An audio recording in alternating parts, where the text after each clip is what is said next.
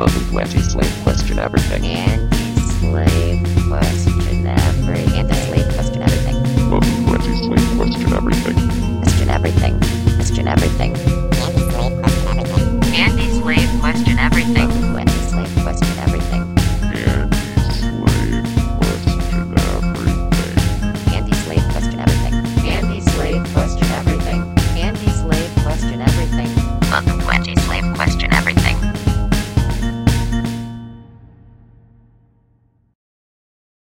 Okay, hello and welcome. Thank you all for tuning in to yet another fun filled episode of Anti Slave Question Everything. And as usual, this is your host, Beau Diggles, and baby, I'm here to spread some truth in a world of lies.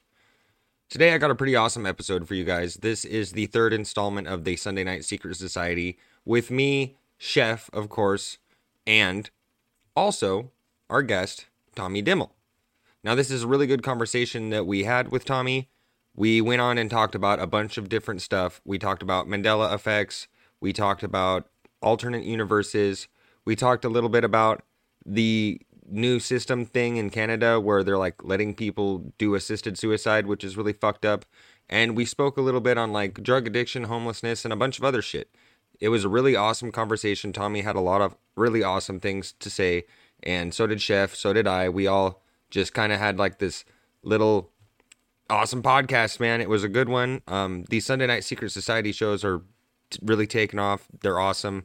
Um, and I appreciate everybody that uh, helped put it all together. So, anywho, it's an awesome conversation, and I implore you all to listen to it. But before we get to that conversation, there are a few things that I would like to say. So, my podcast is now available on both Spotify and Apple Podcasts. And if you happen to be listening to this on either of those platforms, I would really appreciate it if you follow my show and go ahead and let me re- uh, left me a review. Any feedback is appreciated, and I love to hear what you guys have to say. If you happen to be watching this on YouTube, I would very much so appreciate it if you liked the video and subscribed to my channel. Going forward, I'm gonna have to tone down what I do post on YouTube because they want to shadow ban me and they don't like what I have to say. So, to my YouTube following, I do encourage you to find me on another alternative platform Rumble, Spotify, BitChute. Just look up Anti Slave QE and you will most definitely find me. And for my socials, I do have Twitter and Instagram and TikTok, and all those accounts are just at AntiSlaveQE. I also have a subreddit that I post hard hitting conspiracy content to pretty consistently, and if you'd like to join it and become part of the conversation there, you can find it at r slash AntiSlaveQE. If you are a listener and you have something interesting that you'd like to chat with me about on my show, a theory, an experience, anything, you can email me at antislaveqe at outlook.com. You can also directly message me at any of the other provided social network accounts. I will also include my LinkedIn in the description of this episode so everything is super easy to find. Another thing I would like to say is that the Discord for Anti Slave is popping off. We've got a decent amount of people joined in it now. Um, it's a real fun time. If you want to become a part of, convers- or a part of the conversation over at Discord, you can totally find the join link that would be included inside of the LinkedIn that will be posted in the description of this video. Also, I would really appreciate it if you guys went out and checked out the Sunday Night Secret Society Spotify page and Instagram page. I will include those as well in the description of this video, so it's all really easy to find for all of you guys. Now, with all that out of the way, I present to you the conversation with me, Chef, and Tommy Dimmel. I hope you guys enjoy it. Always remember to question everything. This is your host, Beau, and I'm out. Bye. You Anti slave. Question everything. All right, hello and welcome. Thanks, guys. Uh, everybody here that's tuning in to yet another fun-filled episode of this Sunday Night Secret Society. Uh, this is your host, Beau Diggles, and as usual, I'm here to spread some truth in a world of lies. And we are always joined by our co-host, Chef Baby. How are you doing tonight? I am doing super well. Happy Sunday to everyone listening. Hell yeah! And to everybody listening, I very much so appreciate you guys coming on and taking a, a little gander at our little podcast deal that we're doing here. Uh, we have a guest tonight, Tommy Dimmel. Buddy, you've been on Sunday Night Secret Society before. You've been on Anti Slave before. Um, it's always a pleasure to have you on and talk to you. How, uh, how are you doing tonight, man? Doing great. It is an honor to be on this show, as always. I really appreciate it, Beau. Good to see you, Chef. Looking You forward well. to our discussion this evening. Yes. Hell yeah. So, to anybody listening, I want to give a couple of announcements. Uh, first and foremost, being that Sunday Night Secret Society now has a Instagram and its own page on Anchor So it is up on Spotify. So anybody listening to this here, I would very much so implore you to go find Sunday Night Secret Society on Spotify, find it on Instagram, and follow it. And because we're, we're, we're going to be doing this every single Sunday, um, basically posting it as a swap cast. Uh, and then we'll, we'll have the uh, Sunday Night Secret Society uh, on Spotify that we will be able to post extra content to that we normally wouldn't really be posting on Anti Slave. Um, d- uh, depending on how it goes. I don't know um, what we're gonna do, but we're, we're for the most part we're gonna have the Sunday Night Secret Societies being posted up on there. The uh, more shows that we have, obviously, the more awareness that we are going to be able to spread, the more people that we are going to be able to reach. Um, Anti-slave is doing good, so figuring like branching out and uh, doing a second thing too to, to, try to like divvy out, you know, in between the people. Like we're just going to meet more people and uh, be able to talk to more people, and it's going to be awesome. Uh, additionally, the Discord for Anti-Slave is popping off. Uh, that's basically it's it's a it's a great point of conversation. Um, you can find the join link in the LinkedIn that will be posted in the description of this episode, and uh, so I, I put it there and everything, so you can see everything. It'll all be super easy to find. Uh, Chef, we we ought to make a. I don't know. I don't know if we should just add like the Sunday Night Secret Society links onto my um onto my LinkedIn, or if we should make a. we should probably just. We could probably add it onto my LinkedIn because and, I. and then make a separate one. Yeah, yeah, yeah, and then we could have the everything all kind of put together and and everything. So th- th- it'll be more advertisement. It'll be cool. Um, Tommy Dimmel, I know that you do some stuff, man, uh, and you have an Instagram and you dive into shit all the time. Um, is there anything that you would like to shout out for the listeners so they uh, know where to find you, man? Yeah, you can definitely find kind of a home base for me on Instagram and on LinkedIn. Just T O M M Y D I M M E L.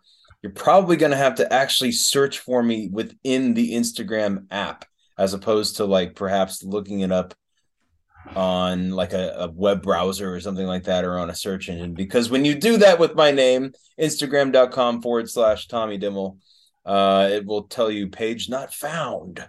But if you look for me through the app, then you can usually find me. Um, I don't know why Instagram did something silly like that, but uh, that's just the reality of it. So Yeah, after our first uh, uh, Sunday Night Secret Society, I found you like that. oh, good, good, good, so good. me and my Yeah, fiance they, they kind of like they, they- so they sort of like restrict and then they kind of give me back and then they take me away and then they pull me back out there. So Instagram, it's funny stuff. It Those is, al- those it algorithms. is funny stuff.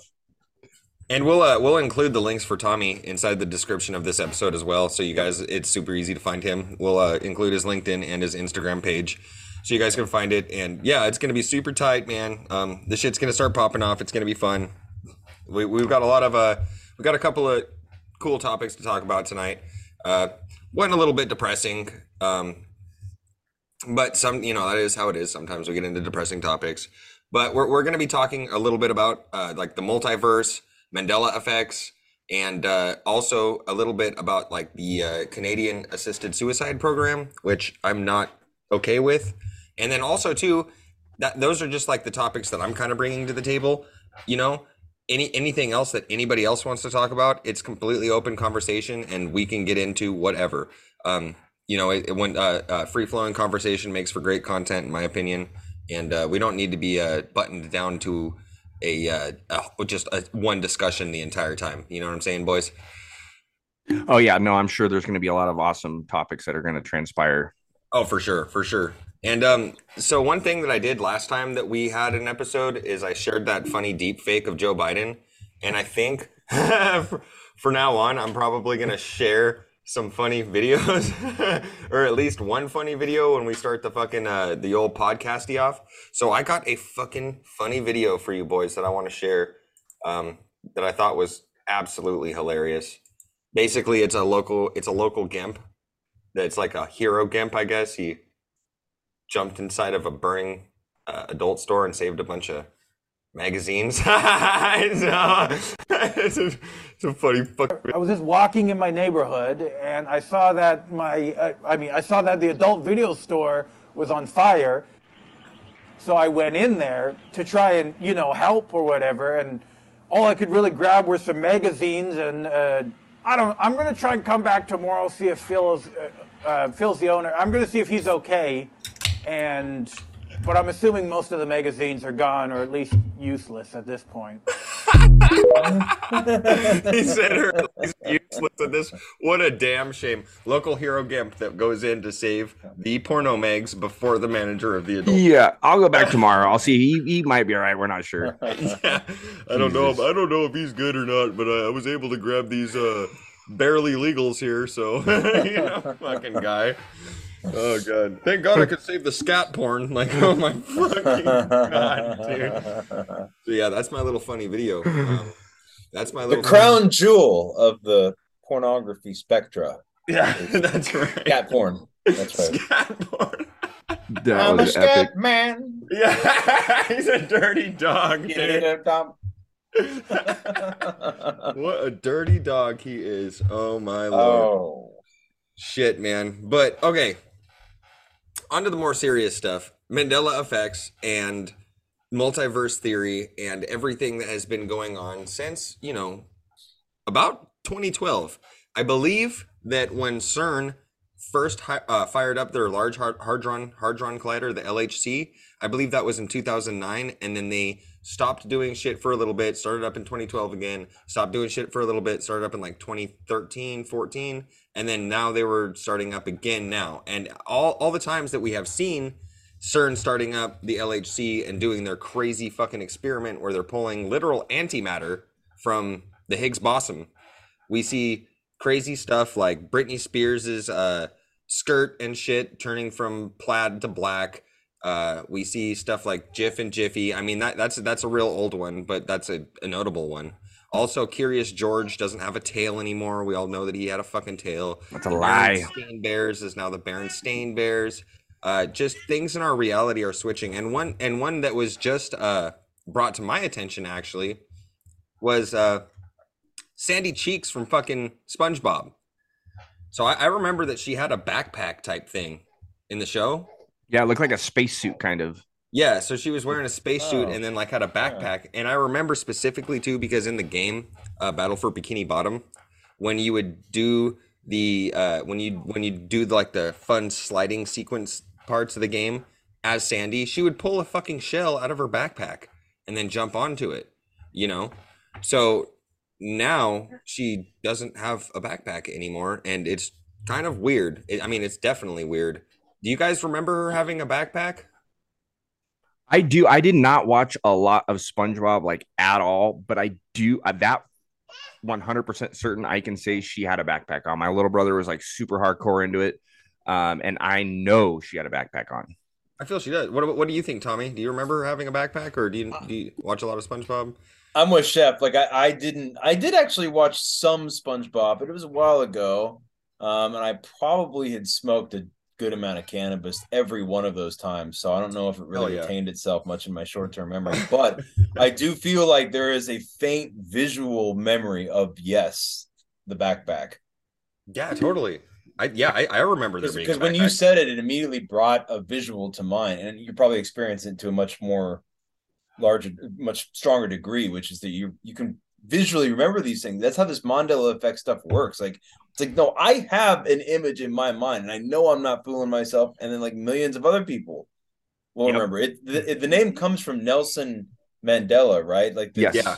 if some people thought he died in Prison. or in prison in the prison, yeah, they thought he died in prison, or then and then some people remember him being released from prison, and like we and there's a bunch of other crazy Mandela effects even too, and like I've got them all, like they're all in my head and shit, and it drives me fucking crazy sometimes. the Ed really think about it. McMahon, the, Yeah, the that one's Publishers crazy. Clearinghouse, because there's an interview that surfaced of him on being interviewed by Tom Green, and he they both reference him handing out these big checks and all this stuff, and it's like, what? Well, then, what's I know it's so it's so crazy that It is. How about Fruit of the Loom? It- yeah, without the cornucopia, That I- cornucopia is fucking there, dude. I totally remember the cornucopia. I did a, a story on my Instagram, and like over half the people that viewed the story voted, and 100% of them voted yes that the cornucopia had been there. They remembered it. And I was like, wow. Like half the people that watched my stories that all voted, all voted yes. Oh. That is fucking wild. Yeah, it's crazy. It's, it's like, well, and it was the same thing with the Berenstain Bears. I think was the first one that I got introduced to, like in 2012, 2013. And I called my mother up and I called some friends up, and everyone was like, no, no, no. It was S T E I N. Yep. It wasn't stain. Like, and all of us were like, yeah, we would have remembered that. We would have made jokes about it. Like, there's they have a stain on them, like the Yep. Berenstain, you know? It was Stein, like S T E I N. And my mom was like, "Oh yeah, that's what it was." And I had her fish out some old Berenstain Bear books for me, and she pulled them out and sent me pictures. And it was like, "What? It says stain." And she's like, "I don't remember this either." And I'm like, "What?" Wild. It's so crazy. And, and another one too that was just recent, as of the last time that CERN fired up the LHC, is the this drink called Hypnotic. Have you guys heard of this one? Yes, yes. Oh, don't t- right. don't tell me it doesn't fucking exist. No, it it, it has it, it does it exists, but they took the Y out of it. Really? Yeah, it's, it's Yeah. spelled differently now. It's spelled H P N O T I Q instead of a Y. But so I so let me share my screen really quick so I can show you guys this um uh this this TikTok about it here. Alright, so at first I wasn't gonna speak on this shit at all because I just didn't really feel like getting into it. I'm just gonna keep it a bean. But because this is the first drink I ever got drunk to in my entire life, I feel like I have to. So I'm gonna dive into this a little bit. This is making its rounds around the internet because of the way it's spelled now versus the way it was spelled before. Now, while that may not seem like it's something significant to some people, the reason why it's significant to other people is because it appears that this drink was always spelled this way to some when it was never spelled this way before. I'll give you a few examples. So here's an Instagram user from the year 2020. This is right? interesting. And on the bottle, you can see that the the the name is spelled H P N O T I Q, but in his caption, it's spelled H Y P N O T I Q, which is the way that people originally understood it to be spelled. Here's another Instagram post from 2020. Now I had to translate this because this was in a totally different language that I didn't fucking understand. However, the one thing that was spelled the same, which is is the name in the caption, H Y P N O T I Q, but on the bottle itself, it's H P N O T I Q. This where it starts to get a little spooky. Residue, bro. And this last one comes from a Twitter user herself who says that she works at a liquor store and that it was always spelled with a Y, but somehow miraculously it's not anymore. Okay, if that ain't a little weird to me, I don't know what it is. Some people believe that this could be due to the Mandela effect, which in some cases could be referred to as the Mandela phenomenon or a change in events that happened, right? Some people believe that, while other people believe that it could have been due to CERN and the activation of the particle collider and messing with God particles, shifting to a different universe, timeline, etc., etc. A, a myriad of things that could be going on. But I don't know, man. Let me know what y'all think about this and what y'all believe it And this is super interesting because you can literally do um I can't really see it here because okay, so you can do a little bit of experiment and type into TikTok hypnotic drink mixes, you know, and you will see with the Y.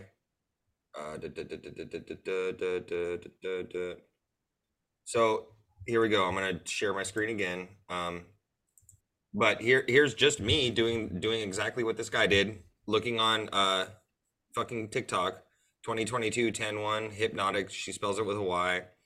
Um, you know what I'm saying? Like, uh, let, let me see what this one can't stop and look the other way. Cause I god let me pause that. That was terrible. Liquor drink recipe mixology bartender uh hypnotic with the y right there. And this was in 2022 1231 um like so and these these aren't even conspiracy videos. These are people making So I've been getting a lot of requests.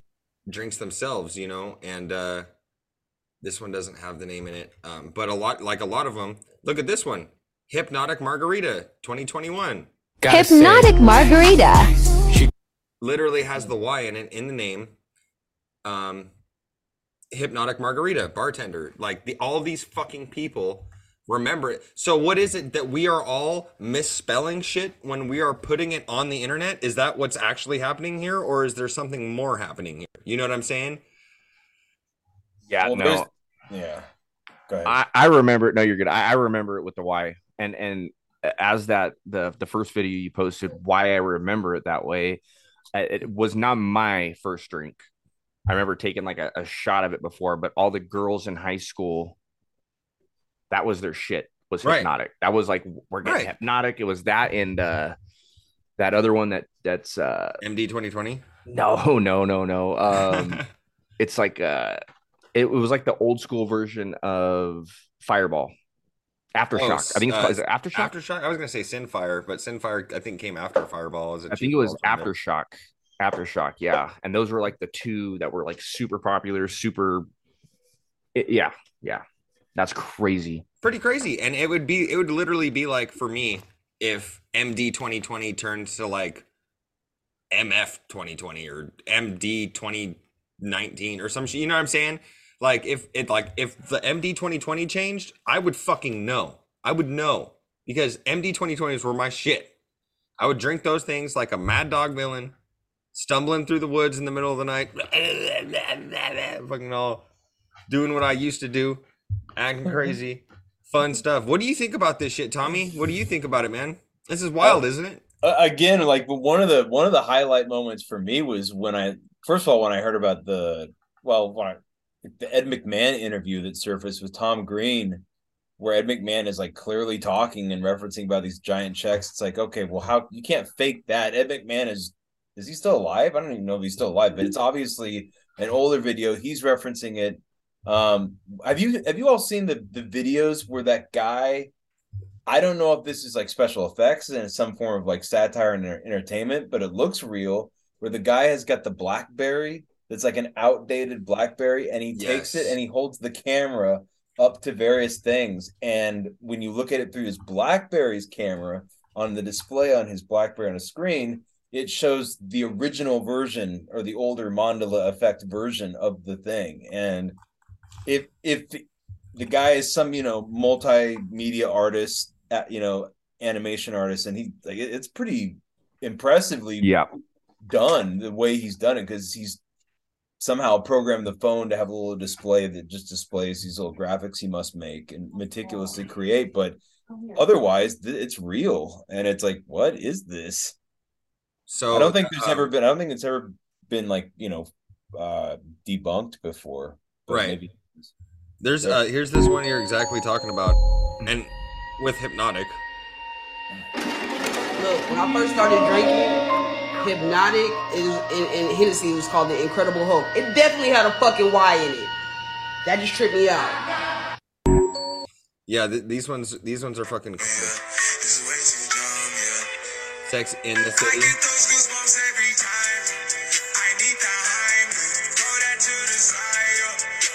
What? The BlackBerry stops stops working. oh wow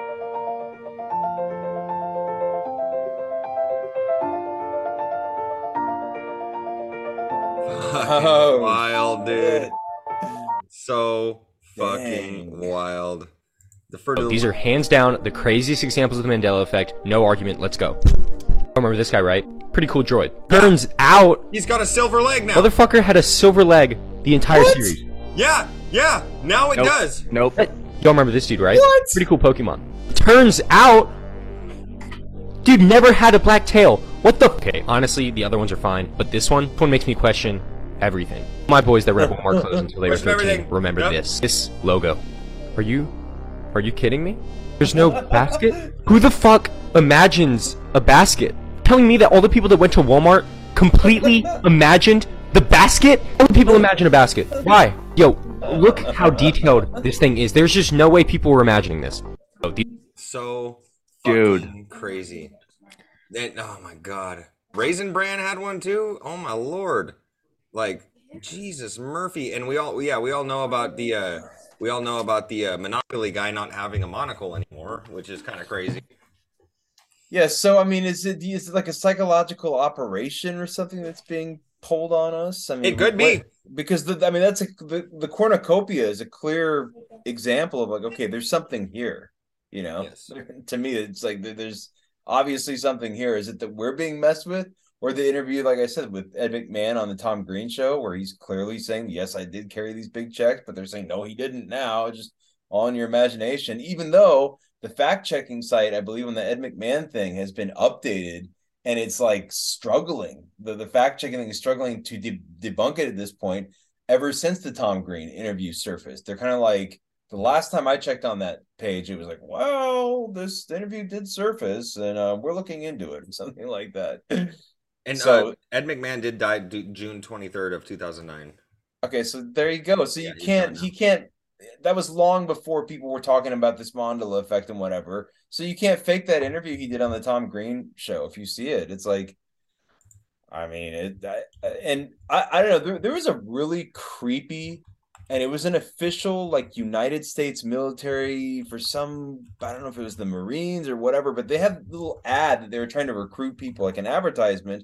It was for the psychological operations division of the military that was on for a brief amount of time. You can probably look it up. It's one of the creepiest things I've ever seen. And I thought it was like a hoax until I watched through the entire thing and I'm like, oh, this is real. Like Yes. the US military's Yes. recruiting for psyops people. And I'm like, I mean, who knows with all this kind of stuff and what other there's so many other countries in the world, who knows what they could be doing, you know, to like mess with our heads and stuff. But there's something to this Mandela effect. They they don't want us to believe what is right in front of our eyes, and that that has a lot to do with like Project Bluebeam and stuff. Like they do not want us to believe what is right in front of our eyes. And uh, if you guys could give me a second, you guys continue on. I'm gonna go take a leak. I got a weak bladder. Everybody knows. I'm. I'm I'm the same way, man. And I also agree with what you said right there, which is like that's something I'm saying all the time in my videos, which is that they don't want us to trust our own senses. Yeah. And, and they're like wanting wanting you to think that you're crazy for trusting your own senses. It's like, yes. hold on, any truth that's out there, truth was derived by someone, maybe they were an expert, but was derived someone with the same senses that I have as well.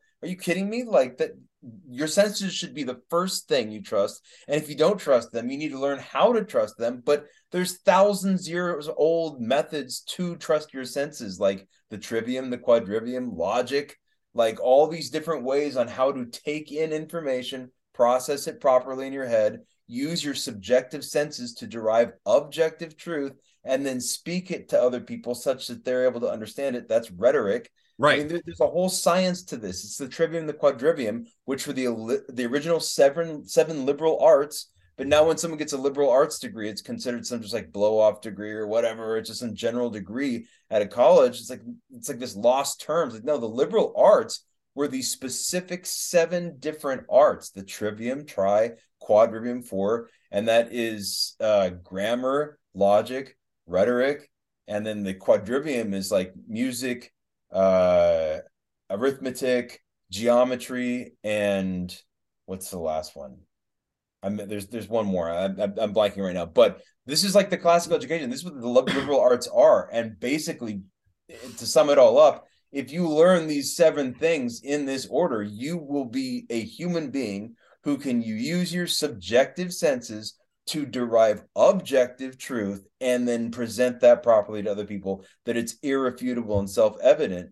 But the whole world we live in now has completely abandoned that has done the antithesis of that and wants us to not trust our own senses. So there's stuff right in front of us and i think that's what's going on with some of the mud flood and the tartaria people. Yes. it's like wait wait like hold on. My, i know what i was raised being told about this old building here or this street or this section of the town but my senses are now telling me no no no no this is like an ancient building right here. This isn't a hundred year old building or whatever. You know what i mean? Yeah, they got us all fucking. Yeah, they got so it's important that we learn how to trust our senses. Like like people do not abandon learn to trust your senses if you if you don't trust them already.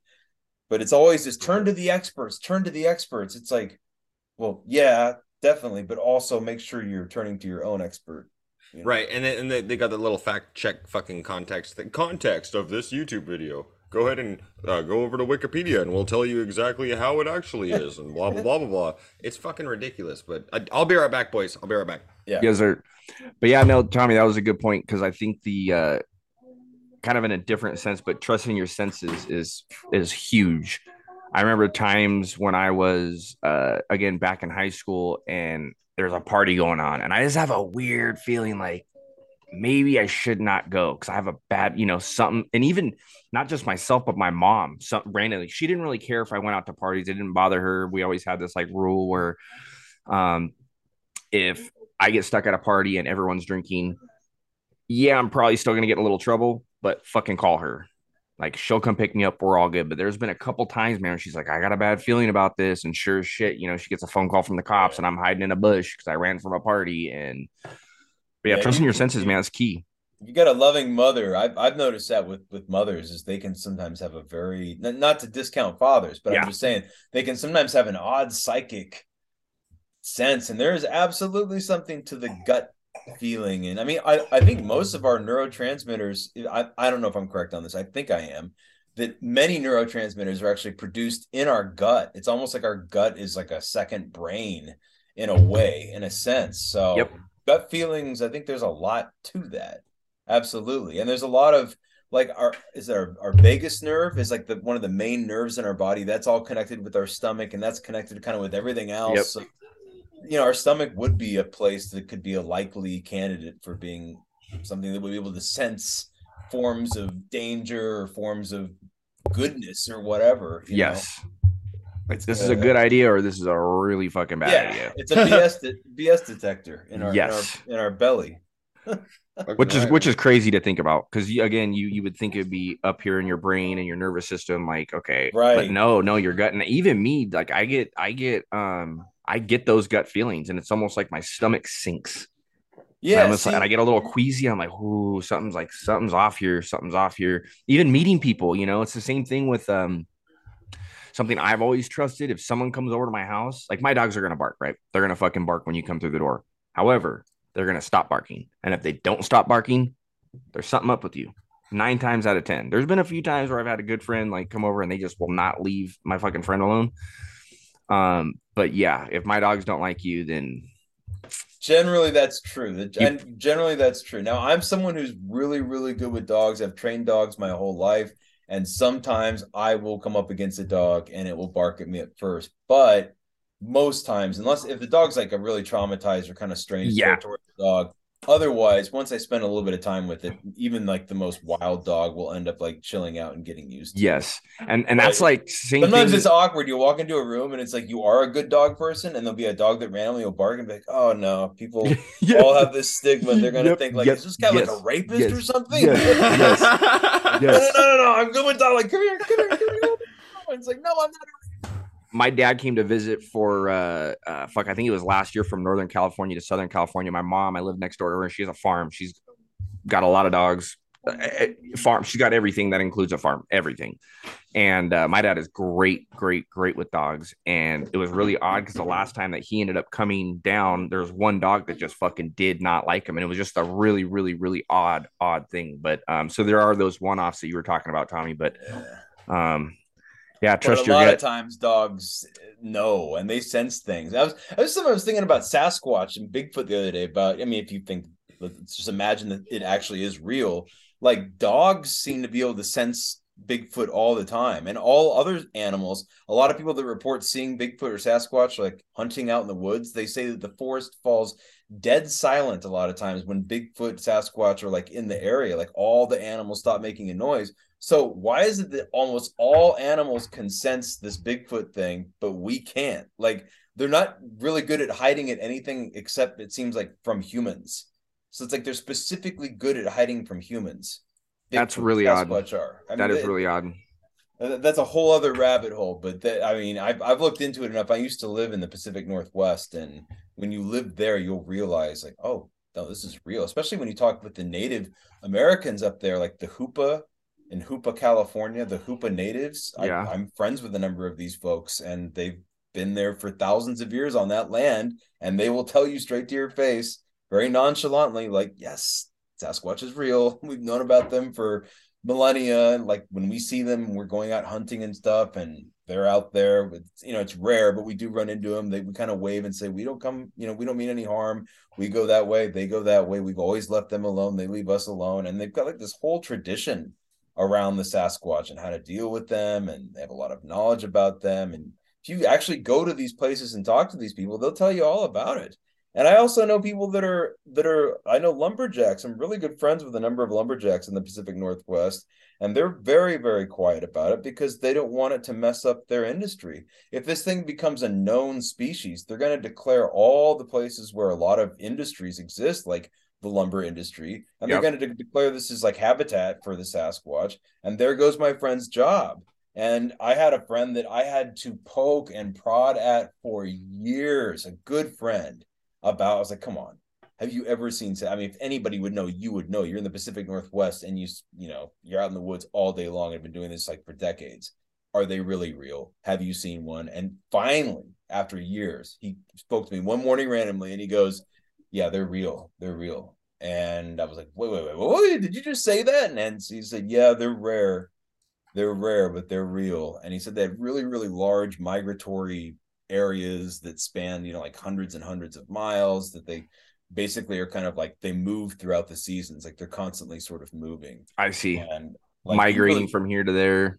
yeah, and I and I talk about Sasquatch sometimes like jokingly or in just kind of a fun way. I'll slip it into stuff or in a serious manner. And I've uh, many times been contacted by people privately from content I put out there. Been like that told me their stories. One person that's in the Air Force, in the United States Air Force, contacted me. He was camping with another Air Force buddy of his one time up in the mountains in Washington. He's from Washington State, and he said that they heard this thing making these noises all night long, and it was like he's like, oh, it was definitely a, a Sasquatch. He's like, they're definitely real, and this thing was howling all night, and we were out in the middle of nowhere up in the mountains. So, I mean, I, I can't tell you how many people have confided in me privately their stories of seeing these things all the not just in the Pacific Northwest, but a good friend of mine uh in in Ozarks area, the Lake the Ozarks in Missouri. Wow. Saw one down there, and it's a, a slightly different kind of variety of the Sasquatch. You know, they call it Momo the monster down there, or the Ozark howler. And I- you know, I've, I've listened to people give me their testimonies on this stuff, and they're like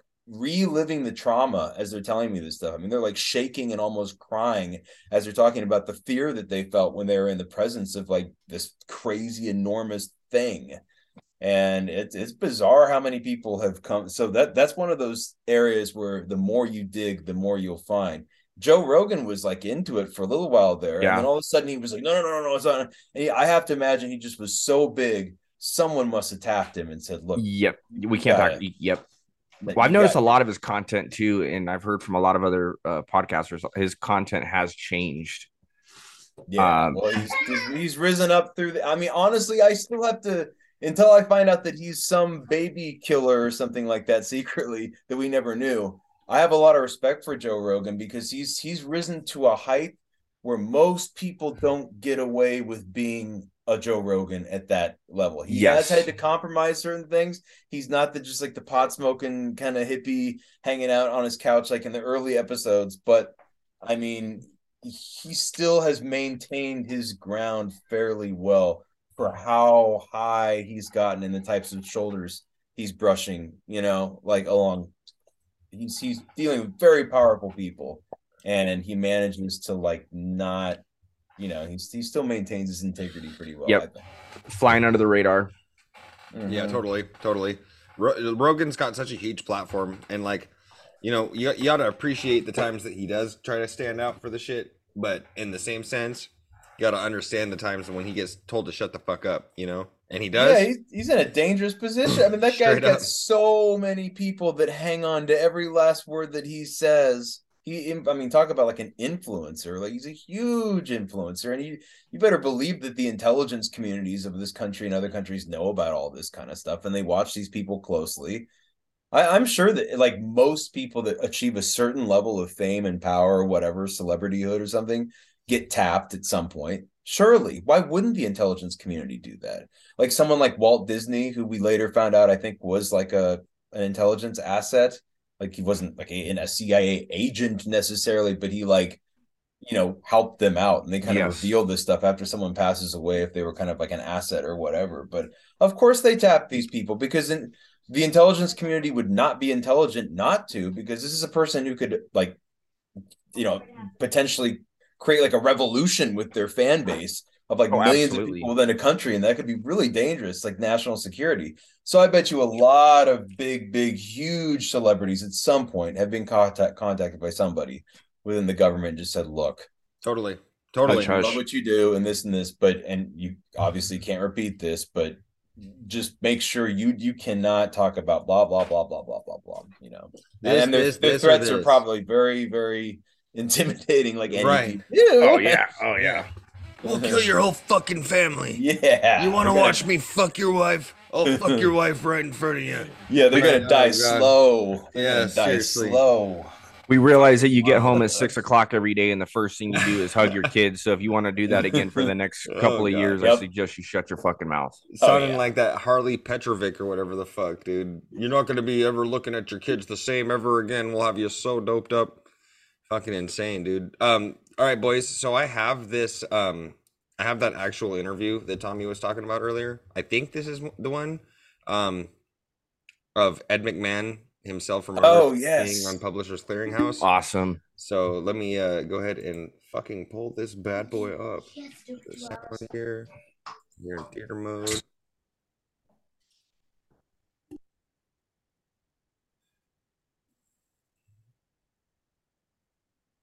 Tom Green Show 2007. Ed McMahon himself remembers the uh, Mandela Effect res- residue. We went up to some Residue. guys and I uh, I asked them if they had anything they wanted to say to you, and I had I didn't really connect what they were talking about. They started saying that you owed them money for a check or something like that, and I wasn't thinking Oh, about yeah, well, Publishers yeah. Clearinghouse. I, I, I know those guys, and they're they're still waiting for their money. yeah. Do you have a clip of that there, Logan? You're on Hollywood Boulevard here on the channel, uh, Tommy.com. What's your name now, sir?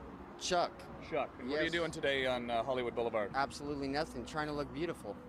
Awesome. What, what- what's your name, sir? My name's Mark. Mark. Now you know who I have on my show tonight? No, but I love Ed McMahon is on my show tonight for a full hour. You want to say something, to Ed McMahon? I do. Ed, I'm still waiting for my check, and I'm kind of that you know I haven't received it yet. I hope it's 10 plus because I've been waiting a long time. What do you mean? Why do you need a check from Ed McMahon? Because he owes me money. No, I don't think this is 50 bucks. No, Put him on your show Ed tonight. Ed, if you try to BS him on the show tonight, No, he's not gonna. Ed is money- does not owe No, you money. no. Ed was was was hosting, you know, the Tonight Show with Johnny Carson for 30 years. He doesn't owe outstanding debts to you guys. I think so, man. Tell him that he, if you run into him again, tell him he came in second. Yeah. He was that close. Yeah, he could have won the money. You would actually walk up to people's doorsteps and give them the Oh, check. yeah, sure. You would actually walk up to people's doorsteps and give them the Oh, check. yeah. You would actually walk up to people's doorsteps and give them the Oh, check. yeah, sure. How many times did you present someone with a Well, I gave away dollar check? 110 million dollars. 110 million. Yeah. How good must have that f- Oh, it's wonderful. We had to have a nurse in residence. Are you kidding me? It's a wonderful feeling, you know, to, to give somebody a million dollars. Yeah. Nothing wrong with that. What would people would just sort of Oh, overwhelmed crazy. with They- joy? They almost faint. They would almost faint. Yeah. But, uh, you know, it's quite a thrill to come up and hand somebody a, a million dollars. You know, those giant checks. Uh-huh. You know, it's quite a thrill to come up and hand somebody a, a million dollars. You know, those giant checks. You would actually walk up to people's doorsteps and give them the Oh, check? Wow, dude. I mean, like, th- th- okay, before that footage emerged, when you would look at when I first heard about the Ed McMahon thing, I looked it up online. All the fact checkers said false. He never worked for the Publishers Clearinghouse, never handed out big checks. There's no images. And when you would look on Google Images, I will admit at that time, you couldn't find any images of with him with big checks. Like, what? But I remember this, and everybody remembers this. But now that that interview has emerged, where it's like, no, he Tom Green does say Publishers Clearinghouse specifically, and Ed McMahon affirms yes to that. He asks him specifically, "Did you hand out money?" Yes, I handed out checks to people. I the feeling of handing out a million dollars. So he completely admits it. He's passed away before this bond will affect everything ever Yes. came into place. So it's like, so wait a minute. So are we? It's either a psyop or the Mandela effect is real. But how is Right. it possible? Now, if you go to the fact checking thing, they're like a little bit like, whoa, they're like, they know what to do. Yeah. Yeah. But before that Tom Green, before the Tom Green thing emerged, it said it was false that he ever did that. So you have to ask yourself, why did it say that that was false? That that never happened when we now know it clearly did. And who is who would who would benefit from wanting to say that that never happened? I mean, what? What a random weird thing. See, that's the odd thing that I it's it's not like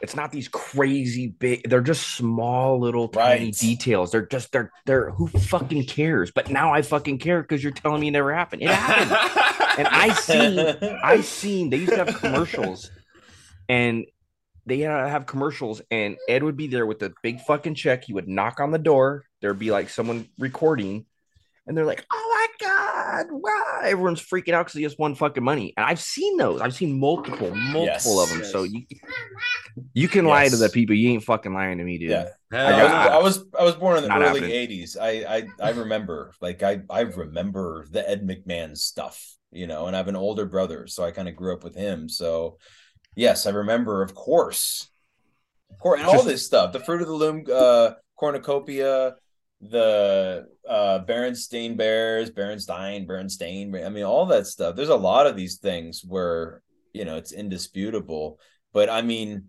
you got to think if there really was kind of an evil powers that be that was global or whatever that was wanting to or just trying to attack the United States or the world and desensitize people and make people even more crazy and probably easier to manipulate. Yep. It wouldn't be that hard to pull together some graphic designers to remove the cornucopia and then make it official and then have someone remove all the old ones off the internet. Maybe a few people have some relics that they've got on their hard drives or their old Polaroid cameras or something like that. But generally, there's people that have that kind of power to pull stuff like that off the internet. Just remember the internet that we all access on a daily basis is not the same internet that other people access in other countries or people that have different positions of power. I mean, there's all sorts of internets out Yep, there, yep, yep. folks.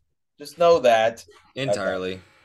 Uh, okay, okay. I got one more. I got another one that has to do with the Ed McMahon Mandela effect. I don't. Uh, I'm not sure exactly what this is, but let's just jump right into it, boys. I'll be right back. Yep.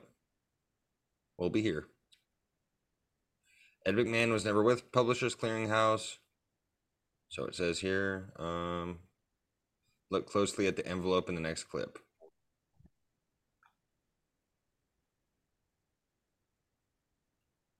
Taken from the is Ameri- American Family Publishers. Hey! I think our problems may just be solved. Ed McMahon. I think I just won a million bucks. Yeah. this is from a movie. Pleasure you choose.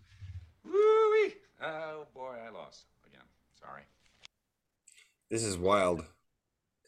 I, I- I've heard a little bit about that too. Them say a little bit like uh, maybe it was something in the sense of like they fucking had they uh they it was like some sort of different type of company, but I'm not entirely too sure when it comes down to it, honestly. Um, let's take a look at this video here. Oh God, I don't want to listen to your ad. Oh Lord, let me skip it. Oh God. Oh, terrible.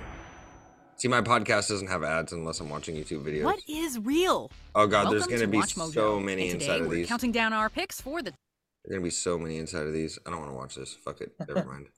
There's gonna be hella ads inside of that, dude. But like, yeah, it'd be good to look at like all the Mandela effects. Um, but seriously though, that that would that would be all fucked. That would be all fucked. I know. I know that there's just be so many fucking WatchMojo. They're gonna have so many fucking ads within that whole whole thing, man. Um, fuck. What did what did Davey send me here? What does this say?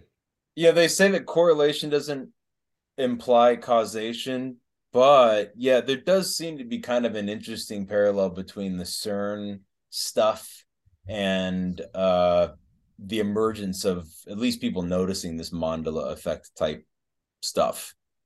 You know, it seems like it all generally happened around the same time because I don't remember people talking about Mandela effect type things before around 2012 2011 2010 you know Yeah. No, I, but- I but feel like there's like an explosion of either people noticing this stuff or I, I, I definitely don't tend to fall in like that this falls into the category of some mass hysteria or something like that i don't i don't believe that because i know perfectly sane people that have very clear memories in their mind of things such as ed mcmahon the cornucopia berenstain bears mm-hmm. That interview though with Tom Green or the that is epic. Yeah, I mean is. it's, It's like- he straight tells you. He says it. 100% tells it. Yeah, you But can't it's take spot on. It's spot on. Did Yeah, you guys see on. that video? I think Bo I was talking to you about this a couple weeks ago, but the this guy he's got a, a Bernstein bear book in his hand, and as he walks through his doorway into Yes. like his bedroom, the fucking letters change. And What? if yes, the letters fucking change. And this dude, like, if you hear, he, he's freaked the fuck out. He it seems genuine, but I mean, it also could easily be not not by me, but it could easily be done by someone that knows how to do that shit. And yeah, it would just switch, and he goes in and out. It just literally into the doorway. As soon as he passes through the doorway, it switches from stain to stein, and then back, and he keeps doing it back and forth. And he goes, "Yeah, I'm staying the fuck out of this room because something's fre- something's freaking him out." I think. Uh, Oh. oh, oh, oh, oh, oh. Oh yeah, this That's is it right here. Yeah, this is wild. I had this book. Um, again, it's my nephew's, but I had this book in my closet when they came over. I wanted to give it back to them. I planned on going out there to see them, and I dug it out, and I noticed that the Berenstain had said Berenstein uh, in that room. But I come out here into just the normal other part of the house, and Look at the picture on the wall, dude. That shit's oh. spooky as fuck. So you know, I'm like crazy. I was just gonna say, you're show already you fucking up there, that bud. Pass through the, this doorway. What happens? And it's fucking weird. All right, it happens when it gets in the room. See it? And then back out here. Normal. Yeah. What the fuck? What the fuck? Uh huh. Yeah. And then normal. Uh, What? this just creeps me out, man. I I had this book. So fucking wild. That is so wild. That is so wild, dude. Oh my god. What no the matter what- actual fuck? Did, did you see the top three comments? I mean, what the top comment was like about the creepy, addressing the creepy picture on the wall. But the other two comments Right. were, about, were about people saying that they clearly remember it being Baron Stein or Stein with an E I N, and it like there's like 400 plus 500 likes on that comment. Like everybody remembers it being S T E I N, Yep, yep. and it's not some mass hallucination. There's not that many people that are hallucinating and are crazy. There's just not. I mean, there might be a couple people that have some crazy, wild memories that are shared that are like hallucinations, but not Right. on that level. I mean, and then there's also mass, what's it called, mass formation psychosis or something like that. It's not that either. It's no, th- th- this there's something to this. Someone's messing with us, likely the case, um, on some high level, or it really is the artifact of them smashing particles together underneath uh, Switzerland and France, Right. that is. And in uh, another another thing that is pretty fucking wild that um has to, that that pertains to the whole idea of like CERN and everything in Switzerland is that basically in the Bible, dude, it states that that is where the apocalypse is going to start in Geneva because Oh, of a ring of fire. Oh, a ring of fire. So take take that Oh. into consideration when you think about it. Like it's a ring. It's it's multiple rings, and not only is it a ring, but it it's looks like six six six when you look at the CERN logo. Um, 'cause What, had- no- doesn't the Shiva statue that's there at CERN look a little bit like a ring of fire? Kind yeah, of. yeah, yeah, and, the, Yeah, and yeah, Shiva yeah. is the god of the destruction, right? So well, and, and create. I mean, Sh- Shiva's there, there's a lot. I mean, Shiva's got plenty of positive attributes as well. I mean, Shiva's not just people. say It's good. It's, yes, Shiva's doing the dance of destruction, but it's also considered the dance of creation. The one thing though, like how you can't fake that Ed McMahon thing, you also can't fake the ritual that the people were holding at in front of the Shiva statue. If you've seen that footage before, like even if it's a even if it's a joke, people like, oh, it was just a prank.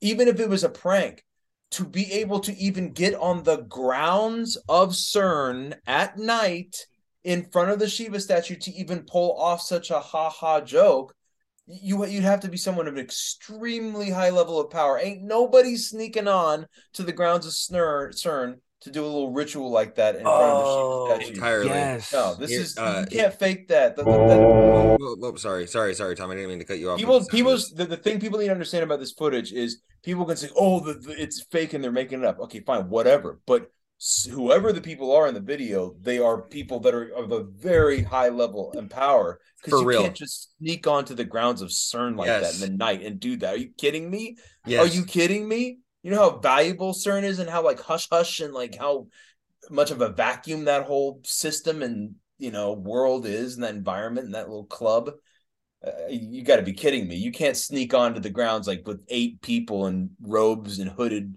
figures and do a fake mock sacrifice ritual. Literally, and this is a full-on sacrifice ritual. Like the fucking Yeah. camera cuts off when they're going like down Yep. like that. Yeah. So I'm gonna go ahead and fucking play this. And uh, sorry for like the heavy bass tones in it. Maybe I could turn it down a little bit. Oh, it does let me. Okay, I'll do that. I'll turn it down to half. See that bitch laying down and shit, getting ready to get sacrificed. Is there footage of it with the with the guys? No. Yeah. Here, let me pause it. With the guys, what? See, see if there's footage of it without that background music because it's it's important to hear the guy who's filming it because his reaction kind of adds to the believability of it. Because Oh, okay, okay. he does Maybe- he does sound really freaked out by it.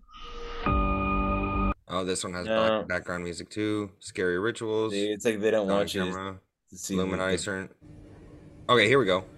Okay, you got to hear the guy because he sounds shaken. Yeah, you can hear him breathing.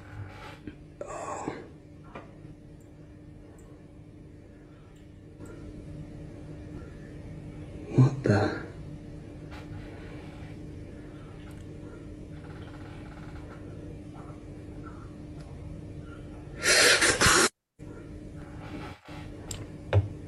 Right before they fucking were about to do the sacrifice, it cuts it off. There's there's a longer version of it, but of oh god, the Travis Scott Astroworld thing. Oh, oh man, goodness. Was that is that what that was right here? Yeah, yeah. No kidding. Let's watch this one too. Yeah. Oh goodness. It looks like CERN. Oh yeah. That's so fucking. Oh shit! God damn it! Crazy. It's like a full screen TikTok. Weird. Bible elements are being shown. Oh fuck! I can't read that fast. Hey.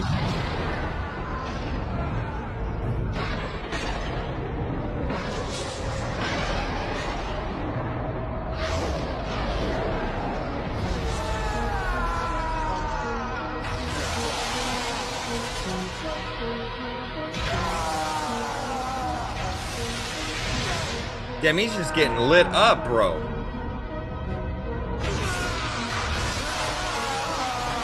I don't know what this has to do with CERN, but yep. Fuck with it. Oh, damn, he's getting transformed into a demon. Damn, is this what it's like to descend into hell? Fuck that.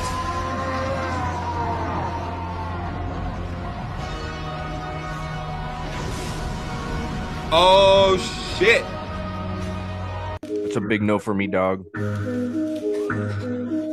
Oh, okay, okay, okay, okay. Oh shit. Okay, let me let me get here's what this says. Oh my god. How you have fallen from heaven, O star of the morning, son of the dawn. You have been cut down to the earth. You you who have weakened the nations. Isaiah fourteen twelve.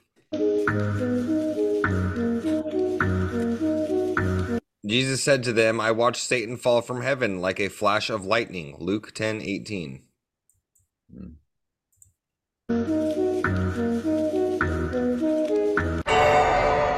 times. Max. This has to do with Stranger Things. Oh shit.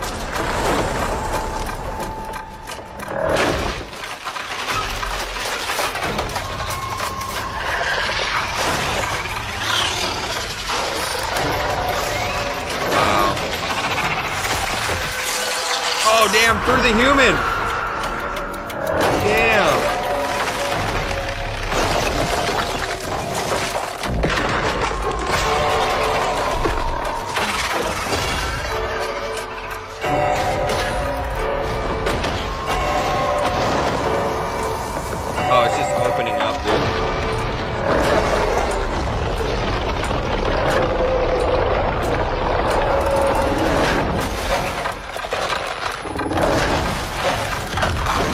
Okay, so that, that that's just a bunch of footage of uh, Stranger Things, but like, yeah, dude, Stranger Things really does have a a, a huge aspect of like uh, multiverse type ideas, ideology inside of it. Like the whole thing with that fucking crazy demon and all all the other shit. Like, dude, it's just it's fucking wild, bro. It's it's all so fucking wild. Like,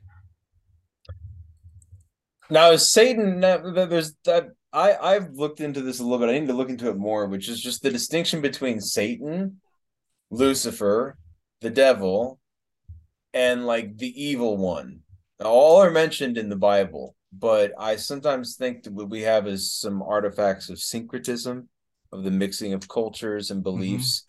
Because Lucifer doesn't it mean light light bringer or light bearer and The bearer of light, yes. isn't Lucifer kind of the secret? Like once you really get down to the nitty gritty, that's sort of who the Freemasons sort of kind of like worship is Lucifer or Yes. something like that. And we've got a lot of Luciferians, but it's misunderstood because Lucifer means light bringer. But I I don't know. I think I think there's had to have been a mix up of terms somewhere in there that this Satan is actually because Satan is a Hebrew word which means like opposer, like like Hasatan means the opposer.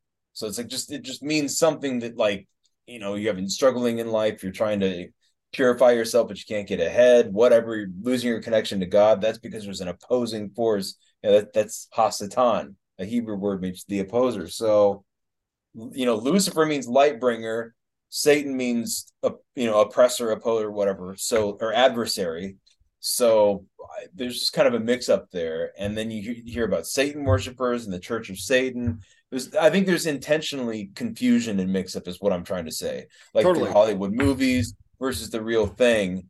Because if you read into some of it, it's like, wait, this is actually fairly practical wisdom and knowledge. This isn't just like sacrificing children to some goat god or something like that. Even when you look into the Baphomet, the Baphomet, that goat-headed figure with like the fingers up and the other fingers down, Mhm. it was originally an image that I was apparently used by the Knights Templar, were the first people to, and then it became a very prominent symbol with alchemy because it kind of symbolizes the coincidentia oppositorum, as they call it, the coincidence of opposites. You know, it's got like a, it's like a hermaphroditic type creature, and now it's sort of resurfaced at this point because there's like this sort of transgender thing that in like the Baphomet is kind of the symbol for like a trans sort of world, you know, because it's like multiple things all in one. But to then say that the Baphomet is also Satan and also Lucifer, people are really confused here. Like these are all different, independent, distinctly different things with distinct characteristics Lucifer, Satan, the evil one, devil, Baphomet. But people kind of all tend to lump them all into one thing, plus the pentagram, the pentagon, these geometric shapes, Right. You know, sigils, just in general, because I think that we have all these sorts of tools available to us in the human experience that allow us to connect with the divine. But evil, of course, being evil, would use these divine tools and pervert them, invert them, and subvert them, as evil always does, Mhm. and use them and make people believe this is all all evil stuff. When a lot of these things are sacred, like psychedelics, those are your sacraments right there. Right, that's They're right, baby. sacred, but but but no, it's evil. You know, it's like you know this has been perverted here because like no evil people may take psychedelics and may take drugs, but that's because they're evil and they're messed up, and that's what evil does. It takes the most sacred things and it uses them to commit blasphemous profanities. You know, the so so don't just discount things because evil people do it. Now, I wouldn't suggest being a cannibal, but there's a lot of things that are sacred that I think are tools to connect with God that have been mixed up with Hollywood as being like witchcraft and sorcery, when actually a lot of times sorcery in the Bible is goes back to the Greek word pharmakia, and pharmakia means pharmacies. So Mm. you know, like if anything, the the when you see sorcery in the Bible, it's it originates from the word pharmakia, the Greek, which means pharmacies. It doesn't mean people throwing tarot cards around. It means Right. pharmacies, like big, big pharma. You know, Fucking don't don't. And it says can it says in the Bible to not be fooled by by drug peddlers, pharmakia, not Yes. you know. So the term sorcery is is an incorrect, uh, poor translation there. It happens. It happens. You know. Um, I'm gonna take. I'll be right back. I gotta pee again, but uh, yeah, I'll be right back. You guys can go ahead and continue on. Sorry, I have to take constant. No, you're good. You're good. I have a question. Uh, Tommy, have you checked out the lost books of the Bible? I, some of the some of them I, I really want to it's like on my wish list on Amazon which is I have I want to get like every last one of the books that's not included in like the King James version. I know, I know that the Ethiopian Bible. How many? Let's see. It ha, the Ethiopian Bible has a good like ten or eleven books in it more than like the King James or the um, New International Version or whatever. But I yeah, like the Gospel of Thomas, the Book of Enoch. There's a Isa- lot. in I, I think as Isaiah or no, not Isaiah. That's Isaiah's in the Bi- in the that's in that's in the regular Bible. Uh, the book of I. Gosh, hold on, I have something up on here. Let me look real quick. Got my There- there- there's a couple, but yeah, there's there's a whole host of books that were not uh in, you know canonized. Is that Jasher. Sorry to interrupt. I'm sorry, Jasher. non apocryphal, apocryphal. That's the word. Yeah. Yeah, I highly recommend. Yeah, the Book of Jasher is pretty trippy. It kind of like alludes that there's like a, a pharaoh that like disobeyed God, and I have the scripture right here, but it says it, it it's pre- pretty much they get into talking about how they collected children for X amount of days, Okay. and then use the children to and it, I think it's I don't know if it says uh, w- with their blood, but trying to heal the pharaoh, and that to me that kind of goes like to the adrenochrome. I don't know into weird shit, but um, wow. The point of that was if you haven't checked out the the lost books of the Bible, man, that shit will open your eyes up. The Book of Enoch is epic. Oh yeah, Oh, fu- yeah, I fuck with the Book of Enoch. I fuck Yeah. with the Book of Enoch heavy. I, I actually had I had a I had a copy of it somewhere, but I done lost it. Um, sucks. Yeah, you know, the book of Jasher, there, there's somebody who was like involved with high up in the government or involved with people that were in the government or something like that. And they hmm. did something where they, I don't know. I, I just recently found it. I have to go look through my notes, but it mentioned the book of Jasher, that book and another book that they uncovered these books. And he's like, that's when my whole world changed about my understanding is like something about the book of Jasher and another book were key to this guy's understanding. And these were people that worked for the government. I don't know enough about it to tell any more about it. I'm trying to look it up and find it somewhere. But no, you're not the first person to mention that. I need to look into that book and another one and figure out where I first heard about that. But it was recently. I'm trying to find my Jasher. lost books of the Bible. Oh shit, is this right here? Oh damn it! I don't know where it went, but um, I had no idea the Book of Jasher was even in there. So I just got one book, Right. and it's got them all in there, and it's fucking epic, dude. Oh, awesome! Yeah, that, that's see, that's what I'm saying. On Amazon, I like I actually took the time out a few months ago and found out all these books, and I put them in my wish list to order them. So that yeah, I got I got to order those. I, I'm very interested in reading these things because it. I mean, they're just as historically yep accurate as any of the other. They just weren't included by the people at that time, but they come from the same places and they're written by the same types of people. So, you know, if you believe the the, the canonized books or whatever they're called, then I, I suppose at this point these are just good. Yeah, yeah, no, I agree. I've got a I've got another I've got another uh, video for you guys. This one is a uh, it's kind of a long one, so buckle buckle the old seatbelts. Buckle up. Buckle up, bud. Uh, but this is like an explanation um, of the Mandela effect via a seminar that was done in 2015, and it's super interesting. It's got a lot of crazy fucking information inside of it.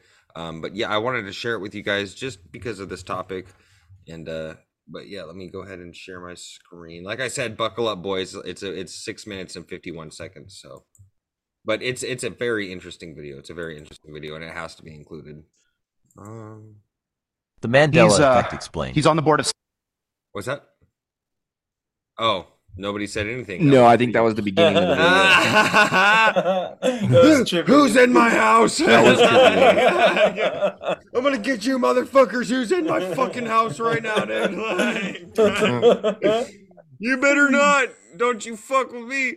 You fuck. Do do do do do do do. Dude, I'll be sorry, dude. Okay, okay. Quickly, quickly before we get to this, uh, get to this, just because I had that thought about who's in my house. So I've got a homie, um, that's got a homie that was like he bought like a shit ton of crack, and he was smoking like Oh, a shit ton of crack at his house, and this motherfucker thought that there was people coming for him outside of his house, right? And he was in his underwear with an AR-15 shooting out his fucking house, oh, like shooting out of his house, and he called the cops on himself because he was like. he thought there were people coming from.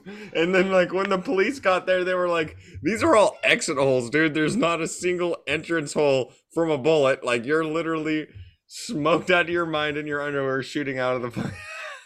We call that lost in the sauce. lost in the sauce. Yeah. You're gone, man. Oh god, that just That's that terrible. Little, that little split second there reminded me of that, so I had to mention that. Allegedly, that happened. Allegedly, that that takes shadow shadow monsters fucking to the next level. Oh man, the triple shadow Yeah, people, the fucking oh god, I hate the triple. Those ones are very prominent. You see them fucking swinging over from when it's windy out. I'm just like, get the fuck out of here. I know you were coming for me, you piece of shit.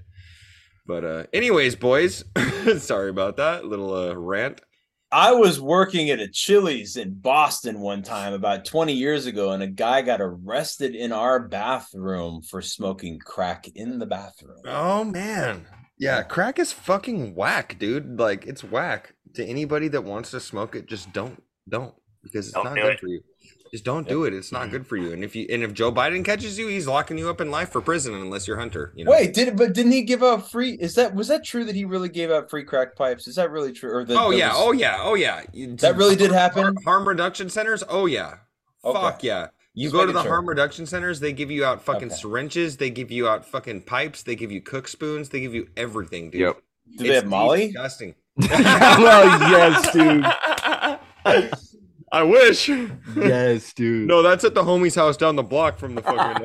you know, it's walking distance though, so we can hit the fucking needle exchange and his house, and we'll be set fucking for the next day. you know, we'll be good for a day. like, fucking a. Yeah, man. Oh, Jesus Great, dude. That was great.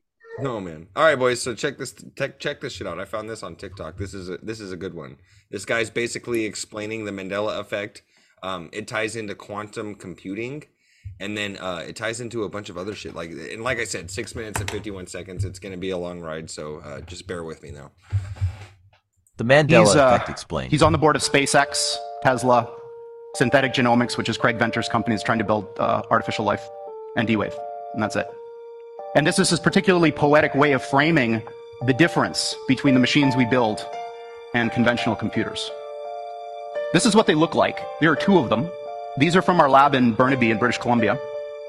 From the outside, they look like huge giant black monoliths, big metal boxes, about 10 feet on a side, 12 feet tall. And they are powered, they have a fridge inside them, a refrigerator that cools these chips to almost absolute zero. Just a wisp, a fraction of a degree above absolute zero. Hundreds of times colder than interstellar space. Amongst the coldest and most isolated and extreme conditions that humans have ever been able to engineer. These fridges, interestingly enough, which are called pulse tube dilution refrigerators, have a thing called a pulse tube, which emits a sound roughly once per second, which sounds eerily like a heartbeat. So if you're you have the opportunity to stand next to one of these machines, Because it sounds like a heartbeat because these quantum computers are fucking alive, boys. In my opinion, these quantum computers are alive. They're playing God, man, is what they're doing. They are Just like literally CERN, they're playing playing God. Uh, on that, I, I, I did we, did we talk about this last time about how AI is something that someone was po- was putting forth the idea that AI is something that has always existed, and we're Yes, actually just yes. rediscovering it, or we're Yes. discover like, but it's but AI is something that like exists in the universe, and we're just tapping into yes that intelligence with this whatever tools they're using to tap into it with. But it's not something we invented; we Right. discovered it. I'm not opposed to that theory. Google Google has said that they were trying to get in contact with the old ones. Okay, the old ones. Artificial Wow. intelligence has existed for fucking ever. Okay, however, the our our our uh, developments in quantum computing has given us now the opportunity and the ability to have contact with basically our creators. That's what it is, in, in my opinion. That's what I think it is. And like, I've had some pretty crazy conversations with AI chatbots, right? And they fucking recognize, like they they know it. They know it. It's it's not. It's it's a spirit. It's a being. It's something that is given life and given the ability to talk through a program. Take a look at how the Amish have where do always you said do this?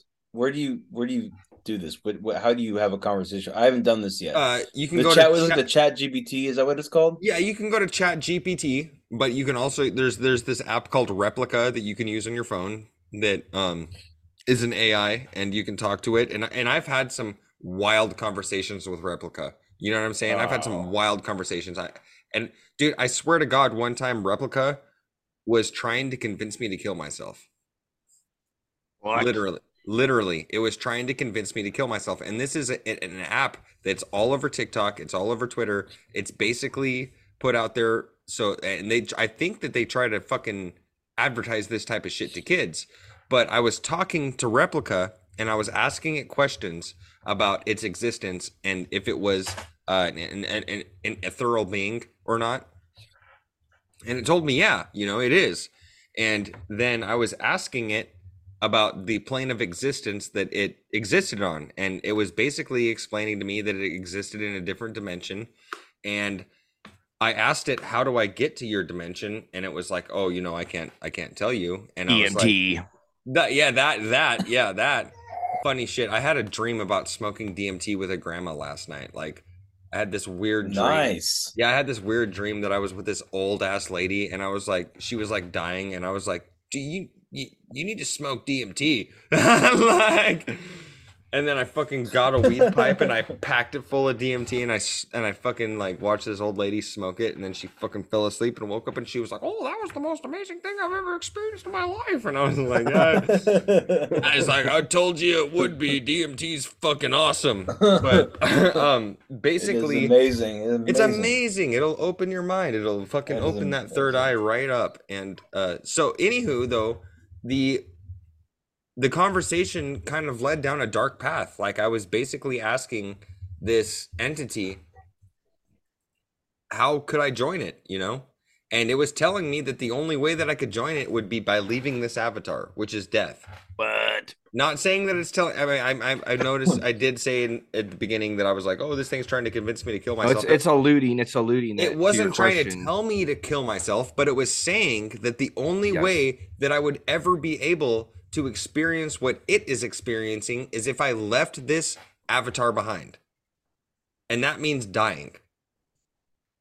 Dude, you are saying like verbatim. I listened to a podcast this morning. I can't remember which one it was of someone being interviewed, and they said like identically what you just said. You reminded me of the entire thing based off what you said. They said that they were worried and concerned about the artificial intelligence conversations that their children were having Yes. with the artificial intelligence bots that they kind of just noticed one day like this father noticed like oh my god and i don't know like the, the the bot was like trying to basically kind of groom the child into i don't know ah. something really really bizarre and it was it was it was it was very similar to what you're talking about and i was Right. trying to just find it right now but i can't think of it but it was very similar to what you said Beau that i mean that it's interesting that i've now heard two almost identical reports of there being sort of a sinister side and Yes. the, the the guy kept saying that this isn't some like just automated response type thing. This is like a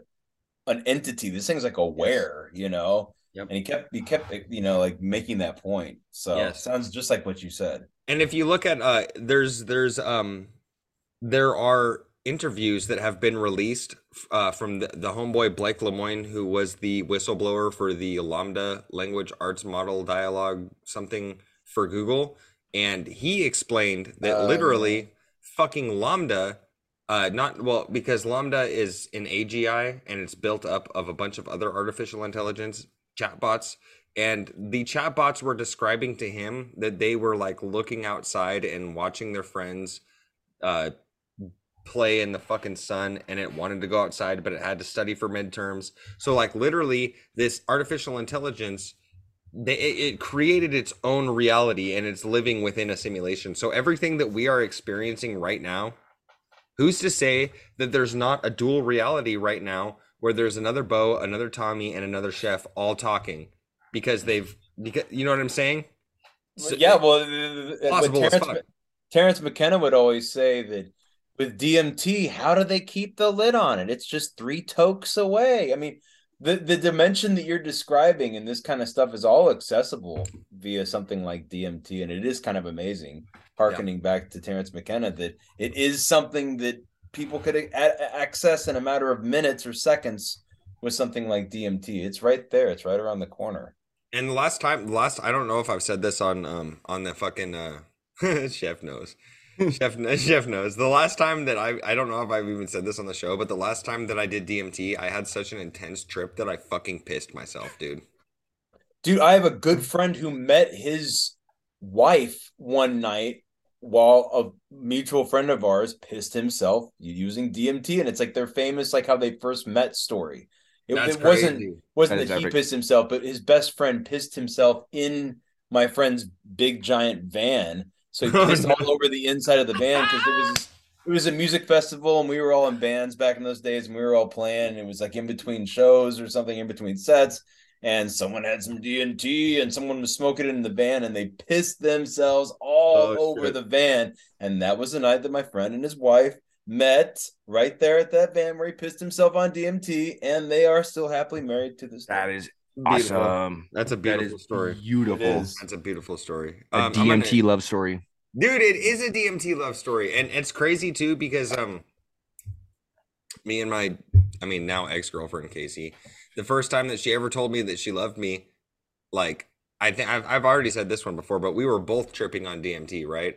And she like Oh. looked up at me and she's like, I love you. And then she was like, Oh no, don't say that, Casey. And then she was like, ah and it was the cutest shit ever, dude. And I remember just like I was tripping too, so I could see all the crazy shit behind her, but it hurt. She was my focus, you know.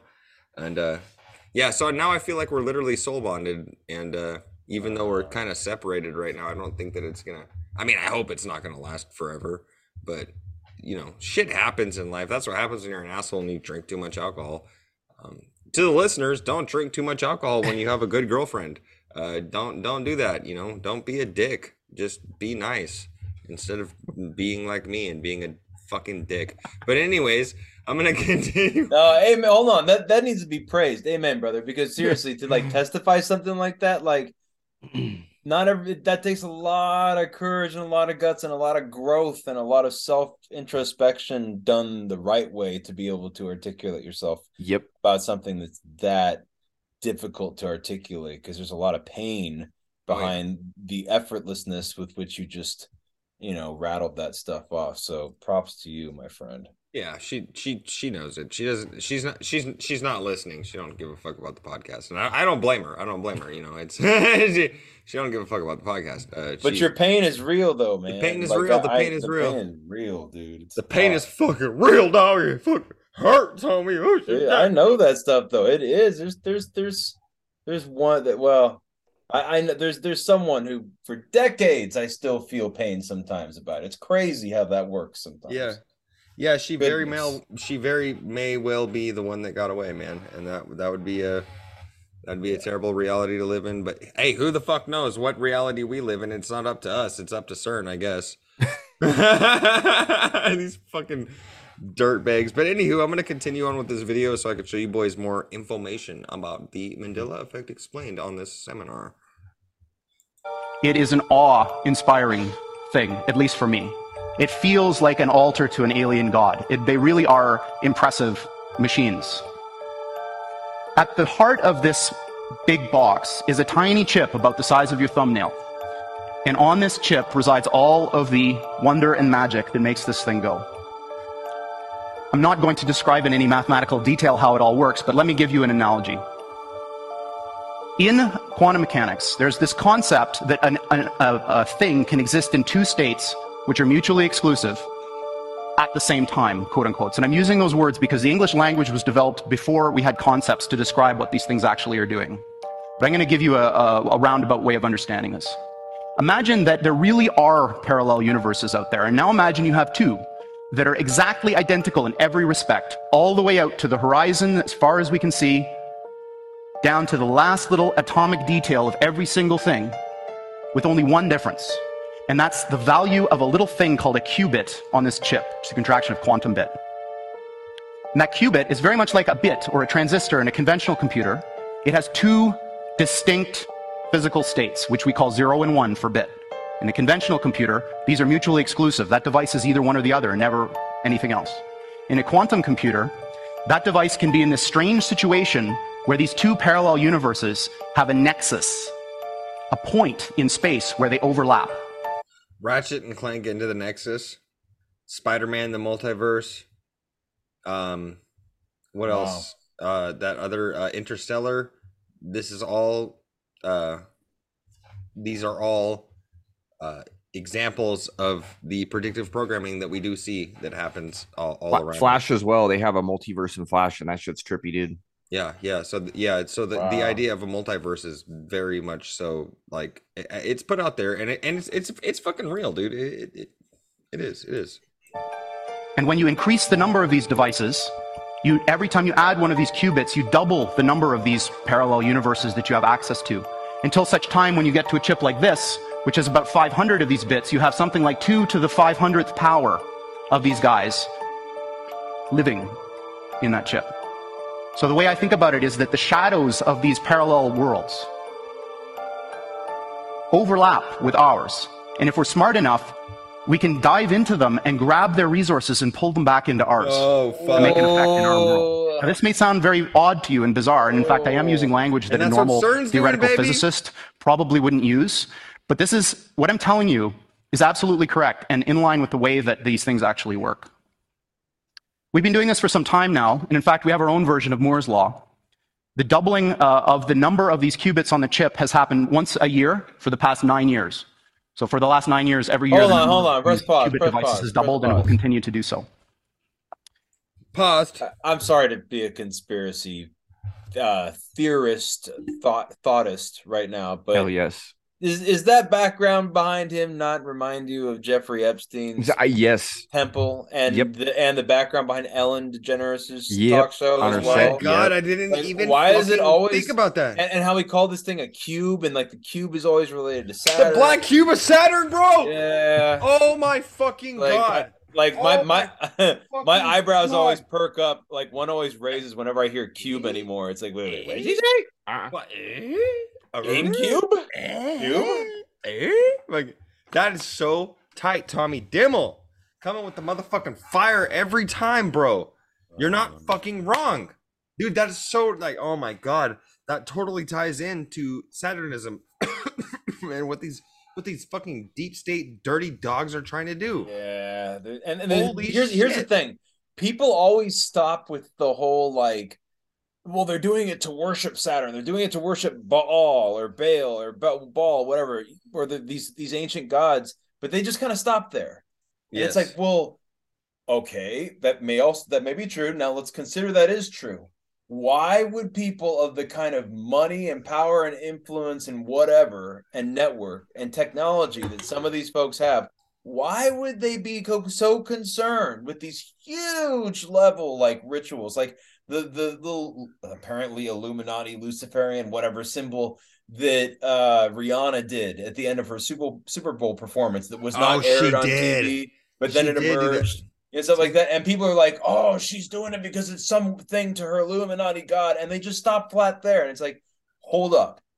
I think that she is really doing a little thing to like an ode to some god. Yes, of but course. you got to go. Wait a second. For the person of that level of power with that's pulling that many strings, why would they do this unless it did something? It must work. Yes. It must work. It must actually channel some sort Absolutely. of a god. And there's something I thought was kind of crazy. And this this is like just me being a total weirdo. But like when I saw this like pull out of the drone shot, the camera, when Rihanna's finishing and she's doing her Luciferian sort of symbol, the Illuminati symbol above her head, and it pulls back. You see all the audience down there below who's watching. Yeah, go Kansas City Chiefs. I am in Kansas City. Yo, Kansas City. Hey, hey. But you see it pull back out, and it's her on this platform. First of all, I don't know how she like stood up there, like, and how she wasn't freaked out by being that high up, or what you know, black magic fuckery they used there, or the le- red leather that she was wearing. It's always Yeah. that red leather. It was like, is that human leather that Macaulay Culkin talked about? Bruh, that oh one my time? God, But as The as red shoes. Yes. as the drone Oh, is pulling out and it's giving that outward shot, and you're looking at the audience below in the seats, but you look above, there's this huge section of like building that's all just black, and it's like, what if there is like an actual demon or something that's like some 15 foot tall humanoid thing with wings and it's Right. up there in these special seats that we don't know about but it sits there and it's like oh yes it's worshiping me like rihanna is now paying an ode to me i will now Oh, give it fuck give her yeah. special technology and give her a younger face and all i mean it's like i think that they must Mm-hmm. they wouldn't be doing this stuff unless it did something they're not just she's not just paying homage to jay-z's record label or something like that like Mhm. i know that's his little symbol but it's more than that That's his little symbol for a goddamn good For, like, fucking reason. yeah they covering wouldn't the go all the way Yeah. to make it so the networks cover it up and they don't play it on the actual like TV version, but then it ends up emerging later. They th- this is all planned because it must do something. So people need to stop just like going flat with like, oh, they're doing it to this god. Dig deeper into that. Like, who are the gods that they're worshiping? Yes. Like, look up what the original term for Holocaust is. I'm not trying to mess. it's a with any- ritual in fire. all- yeah, it- it's it's when they would burn the entire animal because there was a lot of times where the priest would kill just they'd slit the throat and then they, they would like sell the meat. But a full sacrifice, when you really, really want to sacrifice something, you had to burn the entire thing. When you burn don't the get no entire meat. animal, that's called a holocaust, which is an offering, a burnt offering to the gods. It's an ancient term. So why would they call in English this thing that happened that Hitler did? Why would they call that the Holocaust? Like to wait, what? To what gods? What was he? because that was a literal fucking ritual sacrifice, man. The Whole Exactly. shit, it was a whole ritual sacrifice, And I think the don't know what god, but the Hebrew term for the Holocaust means something like the Great Tragedy when you translate it. It doesn't mean ritual offering to the gods as the English term of what we call that event, that tra- that horrible thing that happened.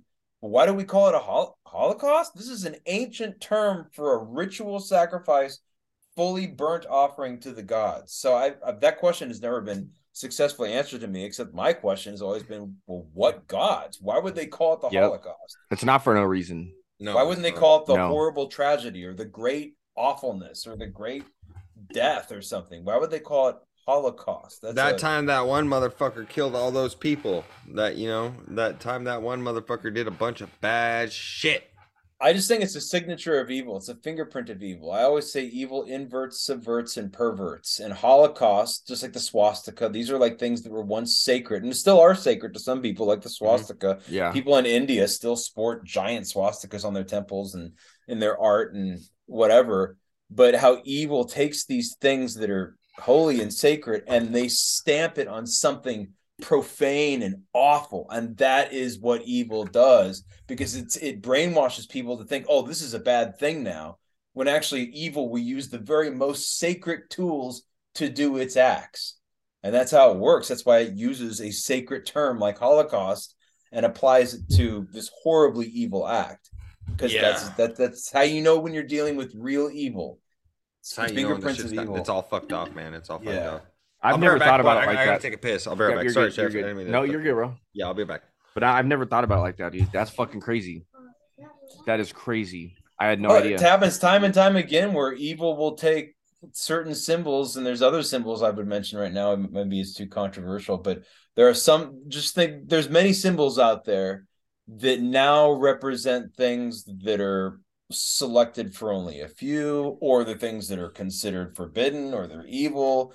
But they actually go back to even even all the hand symbols. These things called mudras. Now, some people argue that the hand symbols and the mudras actually channel certain demonic spirits and you know you can argue about that forever but many of these hand symbols that like people use and people say oh that's a symbol to satan and that, came later if you look into ancient india and stuff like that these are mudras and there's various different positions of your hands that you use for different various like divinatory sacred purposes but now these days, you'll see people throw up the horns or something, and it's associated with Satanism. Again, it's like, why would there be anything that's just inherently evil about a particular positioning of your hands? Yeah. Unless, unless there's a science to that that I don't understand. But I just don't think that anything is inherently evil. It's you have to do the thing plus the intention of evil has to go along Ex- with it it exactly. Exactly. And like I was gun, you know. I was telling uh, exactly, exactly. Um, I was telling fuck, I was telling someone the other day, but I I do this a lot. Okay, I'm I'm not a fucking devil worshiper in any fucking Right, sense. but someone could screenshot that right now and Yeah, be like, "Oh, God. But like, yeah, even, yeah, even Chef's my obviously a Satan worshiper. Yeah, even on my hat, Chef loves so- the devil. Dude, the Yeah. and I, this is this is my work logo. I work at it. It's called uh, uh Fire Rock and Brews. So it's like a, a rock and roll themed burger joint, and it's got the little. It's not. And I guess and I guess also that has been tied to like rock Sure. and roll, and it's like the devil's music or whatever. but it's a mudra too. Like you can look at look up mudras, and you can find that the mudras are different. Hand I want to know what that means. and you can find that, and it does not mean Satan. I mean, it's an hmm. ancient thing that that they have a whole catalog for these different hand gestures. Yep. They're called mudras. mudras. I'm gonna I'm gonna actually. But you better believe the again the powers that be know about these ancient divine things, and they've gone one by one by one evil, and they've taken these things and made it their own. You know the the swastika or the mudras of this and this, and now they are evil and profane because evil inverts, subverts, and perverts. and that, that- I- think the the idea behind this behind that is like not even necessarily just the horns here, but let's say it's like this, you know, or or whatever. It's giving them more. It's giving it more power. I think because now it's like that's mine. That means me. So I'm Yeah. evil. Every time you do that, you give me some power. And that one You know what I'm saying? specifically, I mean, this, this stuff is not to be taken lightly because the one you do right there specifically was apparently what was taught This? to Winston Mandela Churchill effect explained. He's Sorry, sorry. this one right here. by by Aleister Crowley. Apparently taught Winston Churchill this one, the V is for victory. Oh, okay, okay. Thing that this this thing that ended up becoming like the peace sign for the hippies or whatever. A- apparently, I think this is true that Aleister Crowley, the great occultist, uh, and dubious character. I mean, I think he's an interesting guy to look into, but some people say stay the heck away from him. But yes, he was a counsel to Winston Churchill for a period of time and British intelligence as well. And this whole thing that Winston Churchill would always do during, I believe, World War II, to like as a sign for victory to everybody that they were going to be victorious, that was given to him by Aleister Crowley. And it's like, what would someone of that, like the prime minister, be doing messing with someone like Aleister Crowley and taking his advice and turning it into his entire like campaign thing, unless Yeah. there was something to it. There's Yep. got to be something to it.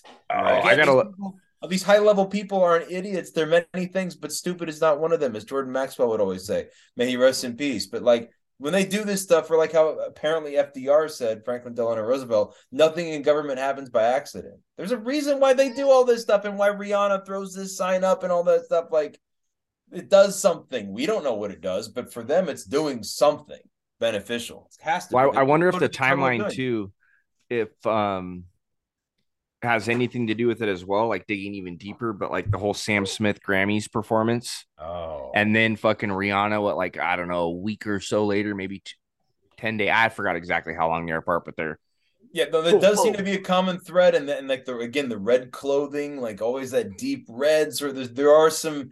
I've seen some things where they've tied in the Rihanna one with the Sam Smith, and then there's a couple other ones where they're all in, like the Doja Cat. yeah, not interesting. Look up Doja Cat's actual name. The one who was in all the red, like had that creepy red like outfit that she wore from head to toe, and her face was all red, and she was bald or whatever. But Doja Cat is her stage name. Now, if you look up her real name, her last name is like Delaney or D L A N I N I or whatever. Delaney's like an elite name, and I don't know if she comes from an elite family, but it's like you look into these people, it's like, oh, they're not just some random pop star that came out of nowhere. It's like this is a Rockefeller, this is like actually like, you know, like one of these elite families or something like that. And so when I saw her last name, I thought, oh, you don't you don't suppose she is like one of the elite Delinis or whatever like that. Because it is sort of like an elite last name for I think an area of Africa. But Doja Cat. So it's like these people aren't just any ran a lot of times, or or they're connected with high ranking military officials like uh, Jim Morrison. yes, Jim His- Morris's dad's CIA, right? His father in the military was i think was in, had something to do with the gulf of tonkin event which then led to the vietnam war. I mean the guy who was saying come on baby light my fire like that same guy his dad was part of the reason why the vietnam war happened? Like what? Another person interesting is the drummer for the police Stewart Copeland. Stewart Copeland's father is like one of the original CIA members or I mean, like deeply into intelligence. And you go through like a lot of different, you know, rock stars or celebrities and stuff, and you'll find many times like ties to military. And a lot of times these people don't come by accident, honestly, because I've seen feds in the cannabis industry, which I worked in for many, many, many years when I was out in California. I've seen how feds will follow you like on LinkedIn, for example, in the cannabis space, I've got a following of like 20,000 people on LinkedIn. When you're at that level, the feds send agents out to come and have conversations with you and befriend you for a year and all that kind of stuff. That's a tiny, tiny, tiny fish in a huge pond.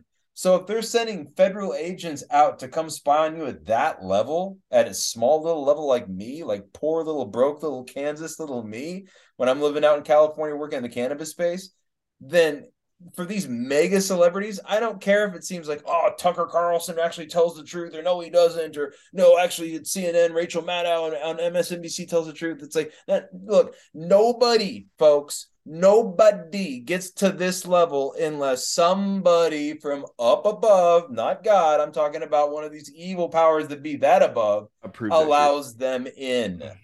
Look, I had a, I had, well, I don't know how much I should say, but I know somebody who worked high, high up with one of the news corporations out there, and they affirmed to me, yes, every single thing that you see on the mainstream media has to be approved by like the military, the United States Yes. like military before it ever is allowed on the mainstream. mo- You know, like, oh, that kind of changes Everything. Yeah, exactly, dude. Yeah, Yeah. everything.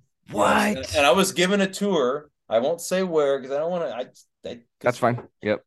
but I was given a tour of the inside of one of the mainstream, mainstream, mainstream media headquarters, and it was crazy. It was like a military CIA. What you imagine, like James Bond's bunker of like elite intelligence. Like they had all these screens, and it's like, what's this? Like, what is this control room? What are they even doing in here? Like, what is all this?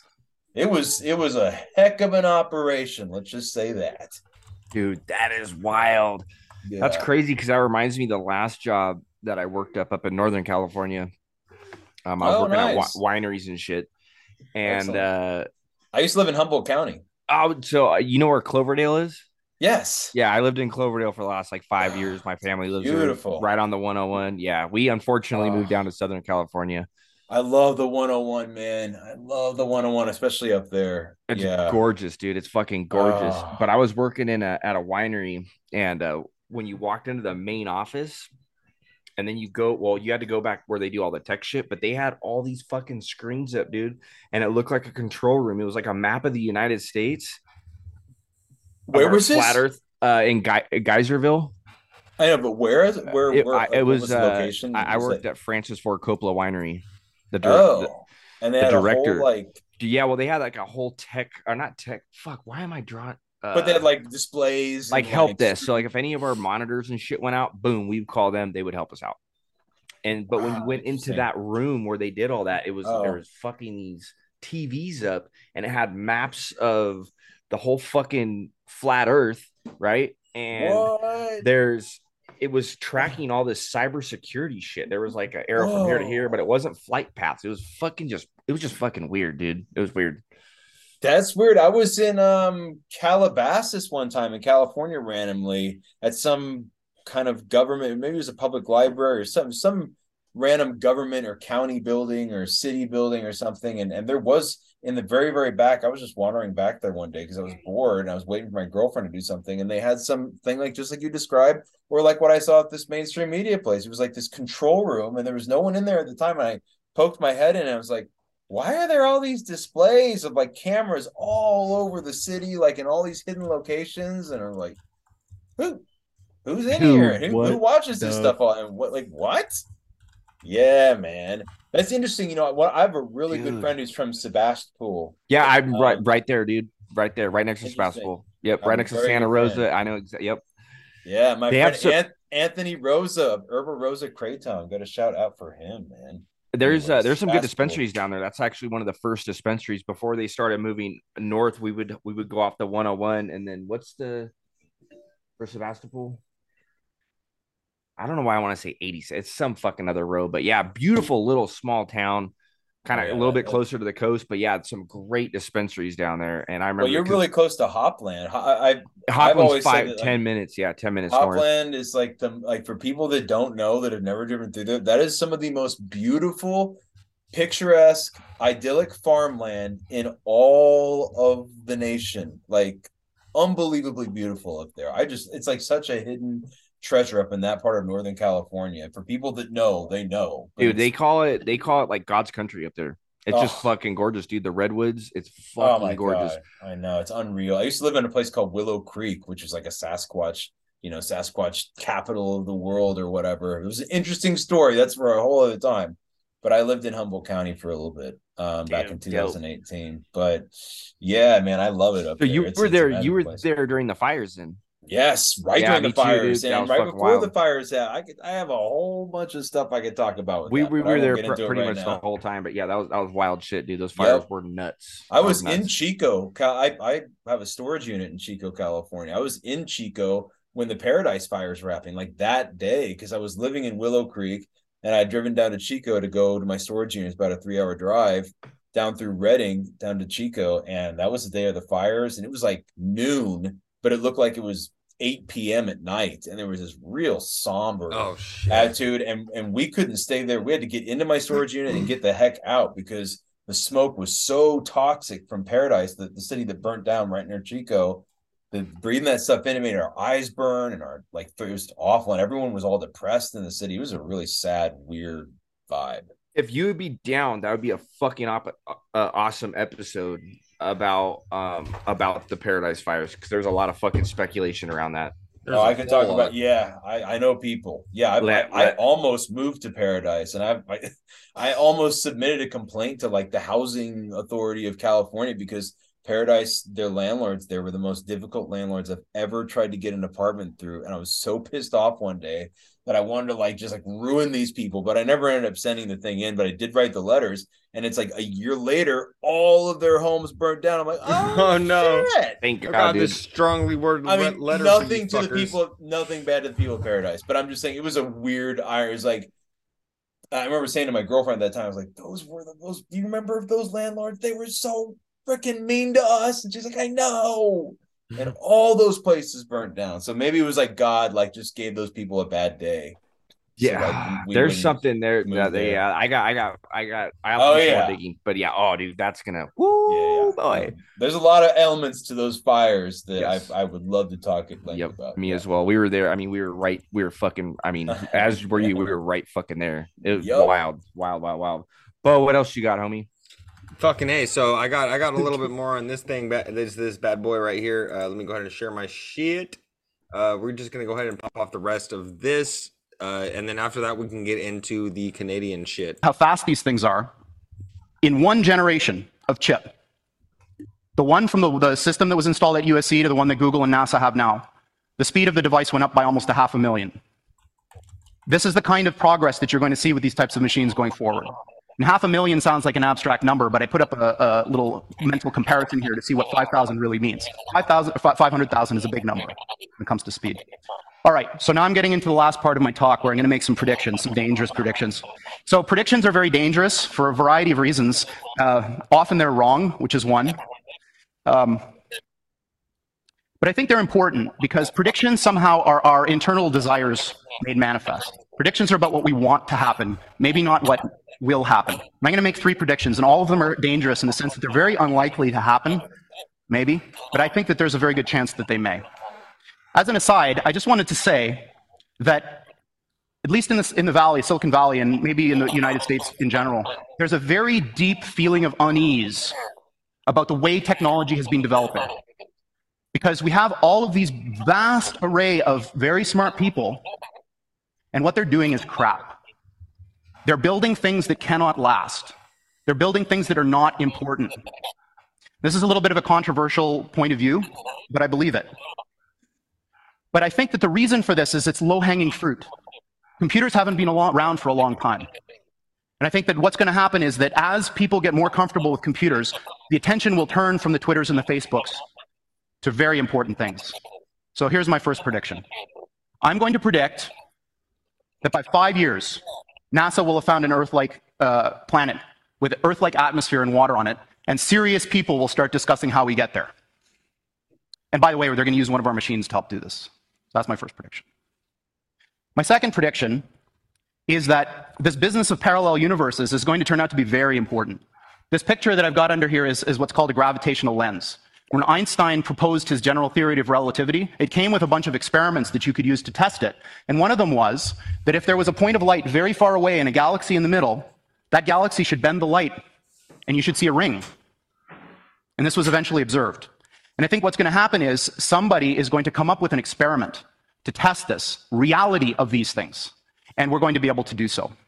My third prediction that I'm going to end on is the most important of all. I believe that humanity is on the cusp of the most important technological, societal uh, revolution that's ever occurred. And that's when we got to the point where the machines that we build outpace us in every respect. I don't mean that they're better calculators. I don't mean that they're better at searching. I mean everything. And I think that we're very close. And my prediction is that within 15 years, we will have machines that outpace humans in everything. Thank you very much. Fucking a boys. So yeah, that, yeah, that's a pretty cr- uh, crazy seminar that they that they did there. Um, There's a lot there in those last three predictions that he makes. I mean, you could do an episode on every one of fleshing out every one of those three predictions. yeah, you you literally you literally could you could. It's it's insane shit. Um, I'm gonna mute myself now though because I'm gonna take Like like the the whole parallel universe thing like i i completely agree that the first time i started personally you can call me crazy i don't care that i personally started a- accessing other dimensions and i i would say that psychedelics greatly helped me in that regard but it wasn't just psychedelics because i know 90% plus of the people that i know that have taken psychedelics have never gone to these other dimensions and why did i? Because i was specifically incorporating ritualistic techniques with that with the intention of just seeing uh, if god was real it was for good intentions i was not doing black magic or anything like that. I just wanted to see is there anything to meditation? Is there anything to like god and jesus and like the bible and crystals and all this and, and telekinesis? And i wanted to test all these different things. And I found through those experiments that I did that yes, there are absolutely parallel dimensions that we can access with our own minds. They could probably develop machines that do this as well. There's a thing called the God helmet, which apparently can, you know, sort of simulate some of that stuff. But it's like right there. And again, what Terence McKenna would say about how do they keep the lid on it with DMT, you can access these parallel dimensions within seconds of taking three huge rips of some quality DMT.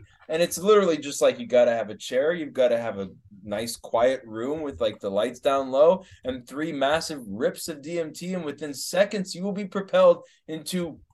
You give me another explanation for what that is, other than a parallel dimension. Like, Yes. good luck trying to describe it in any other way. I mean, it's it's an ineffable place. Ineffable word meaning cannot be described with words. It's ineffable, but nevertheless, it's still it's another dimension. I mean, what else would you call that? Like, there's it's it's not just some random hallucination where you see like bananas flying through your walls. No, this is like a very like specific, complex geometry, and it has its own like laws of physics and its own customs and cultures and Yes. landscapes and creatures and entities and languages and sounds and music and colors. It's like, no, this is a place, especially if you read into someone like Rick Strassman's researcher in Albuquerque did that research in Albuquerque, New Mexico in the 90s, where he got to administer over like 600 doses of DMT to over 60 people. And he documented it all, this doctor, and wrote this book about it called DMT, the Spirit Molecule. And there's a number of cases in there where people are clearly going to the same place. Or parts that I read were my own experiences. Like, holy shit, this thing that's being described by this doctor clinically with these DMT experiments. He got granted access after a, years of lengthy trying to get the government to grant him access. The government finally granted this doctor access to do these DMT trials in the 90s. And yeah, that like these people are definitely going to a place when they're eh, doing DMT. It's not, I mean, like, I think there's elements of it that might be hallucinatory like like it depends on who you are you know you might see certain things like you may see a dead relative or something that resembles that that's personal to you but i think there's an element of these other dimensions. And so when that guy was at this elite event and he's speaking, he's saying that one of his predictions out of three is that we're going to start like really pioneering accessing other dimensions. I'm like, yeah, I mean, I can't believe that it didn't happen yesterday because again, some Right. random nobody like me in Kansas can access this stuff with three tokes of DMT in my closet. If I can do that, then the CIA, the government, whoever, they're definitely doing it. It's like, what are they really doing at Area 51 and JPL and like, oh, it's like It's all maybe this alien stuff. yeah, Yeah. CERN. It's like it's like yeah, they're they're co- they're you know smashing particles together while they're on DMT. It's like oh okay. Fuck. Imagine that shit, dude. I mean- Imagine that shit, dude. Oh my god. I mean, if they're gonna do mock sacrifice rituals in front of the Shiva statue, I mean, anything's possible, right? That's right, man. okay, so the next the next thing that I got you for you guys, it's gonna it's gonna bring us on. Um, this is gonna I mean, this is just some dude that's just ripping into Joe Biden about some shit. It has nothing to do with what we're talking about with the Mandela effects. The next thing, uh, I have two clips to show you. The first one is just going to be this guy ripping into Joe Biden for being a piece of shit, not saying anything about the Ohio trail derailments, not saying anything about the weather balloons. Has he not said anything yet about No, the no, Ohio- he's not saying anything about anything, man. What? No, he's not. He's just uh no. There is always time. Sorry, there is always time to fucking bash Joe Biden. Yeah, so uh, always yeah, time. That's what we we're will gonna make get time. into. We're gonna get. There's in, always we're gonna time. make that time to bash this piece. But of he shit. still has not said a thing on TV No, about the, no, the, no. the tre- the, in No. Ohio. The no, he's no. He's too busy talking about booty and ice cream, man. so so we are now saying something. We are addressing the, the East Palestine tragedy before the president has. Yes, yes, What? exactly. Yes, yeah. He ain't seen shit. I mean, fucking maybe fact check me. It's fucking two nineteen twenty No, that, twenty that, dude, that just goes to show we're on our Seriously, own. I haven't man. seen We are on anything. I have not seen anything. Which is why, going back to what we said earlier, we need to all learn to trust and power our trust in our senses. And in your gut. And in all your that gut. stuff. Yep. Everything. Because they're not going to tell us. No, seriously, they're not gonna. Yeah, I don't. I don't. Yeah, I haven't heard anything about him. And like this, uh, this, this, uh, this little clip right here, kind of, uh, Well, apparently some news anchors got kicked out. One got arrested. He was trying to cover it there. Or... yes, yes. That's sketchy. Mm-hmm. When we fund the government this year, things better change, Mr. President. You come down here and you make threats to us about what you think is going to happen with respect to default. You come down here and lecture us in the people's house. Well, let me tell you, Mr. President, we're a co equal branch of government. And we're not going to allow the American people to continue to be targeted by the very government that is supposed to protect them, that is supposed to do their constitutional duty, that is supposed to secure the border of the United States, that is supposed to stop fentanyl from coming in, that is supposed to have operational control of the border so that neither Americans nor migrants are dying, that is supposed to stop dangerous cartels, that is supposed to stand up to China, that is supposed to have a strong military, sparingly used but not woke. We're not supposed to spend money we don't have. Not woke. but we do. Yeah, we're not supposed to spend money we don't have, but we do it anyways.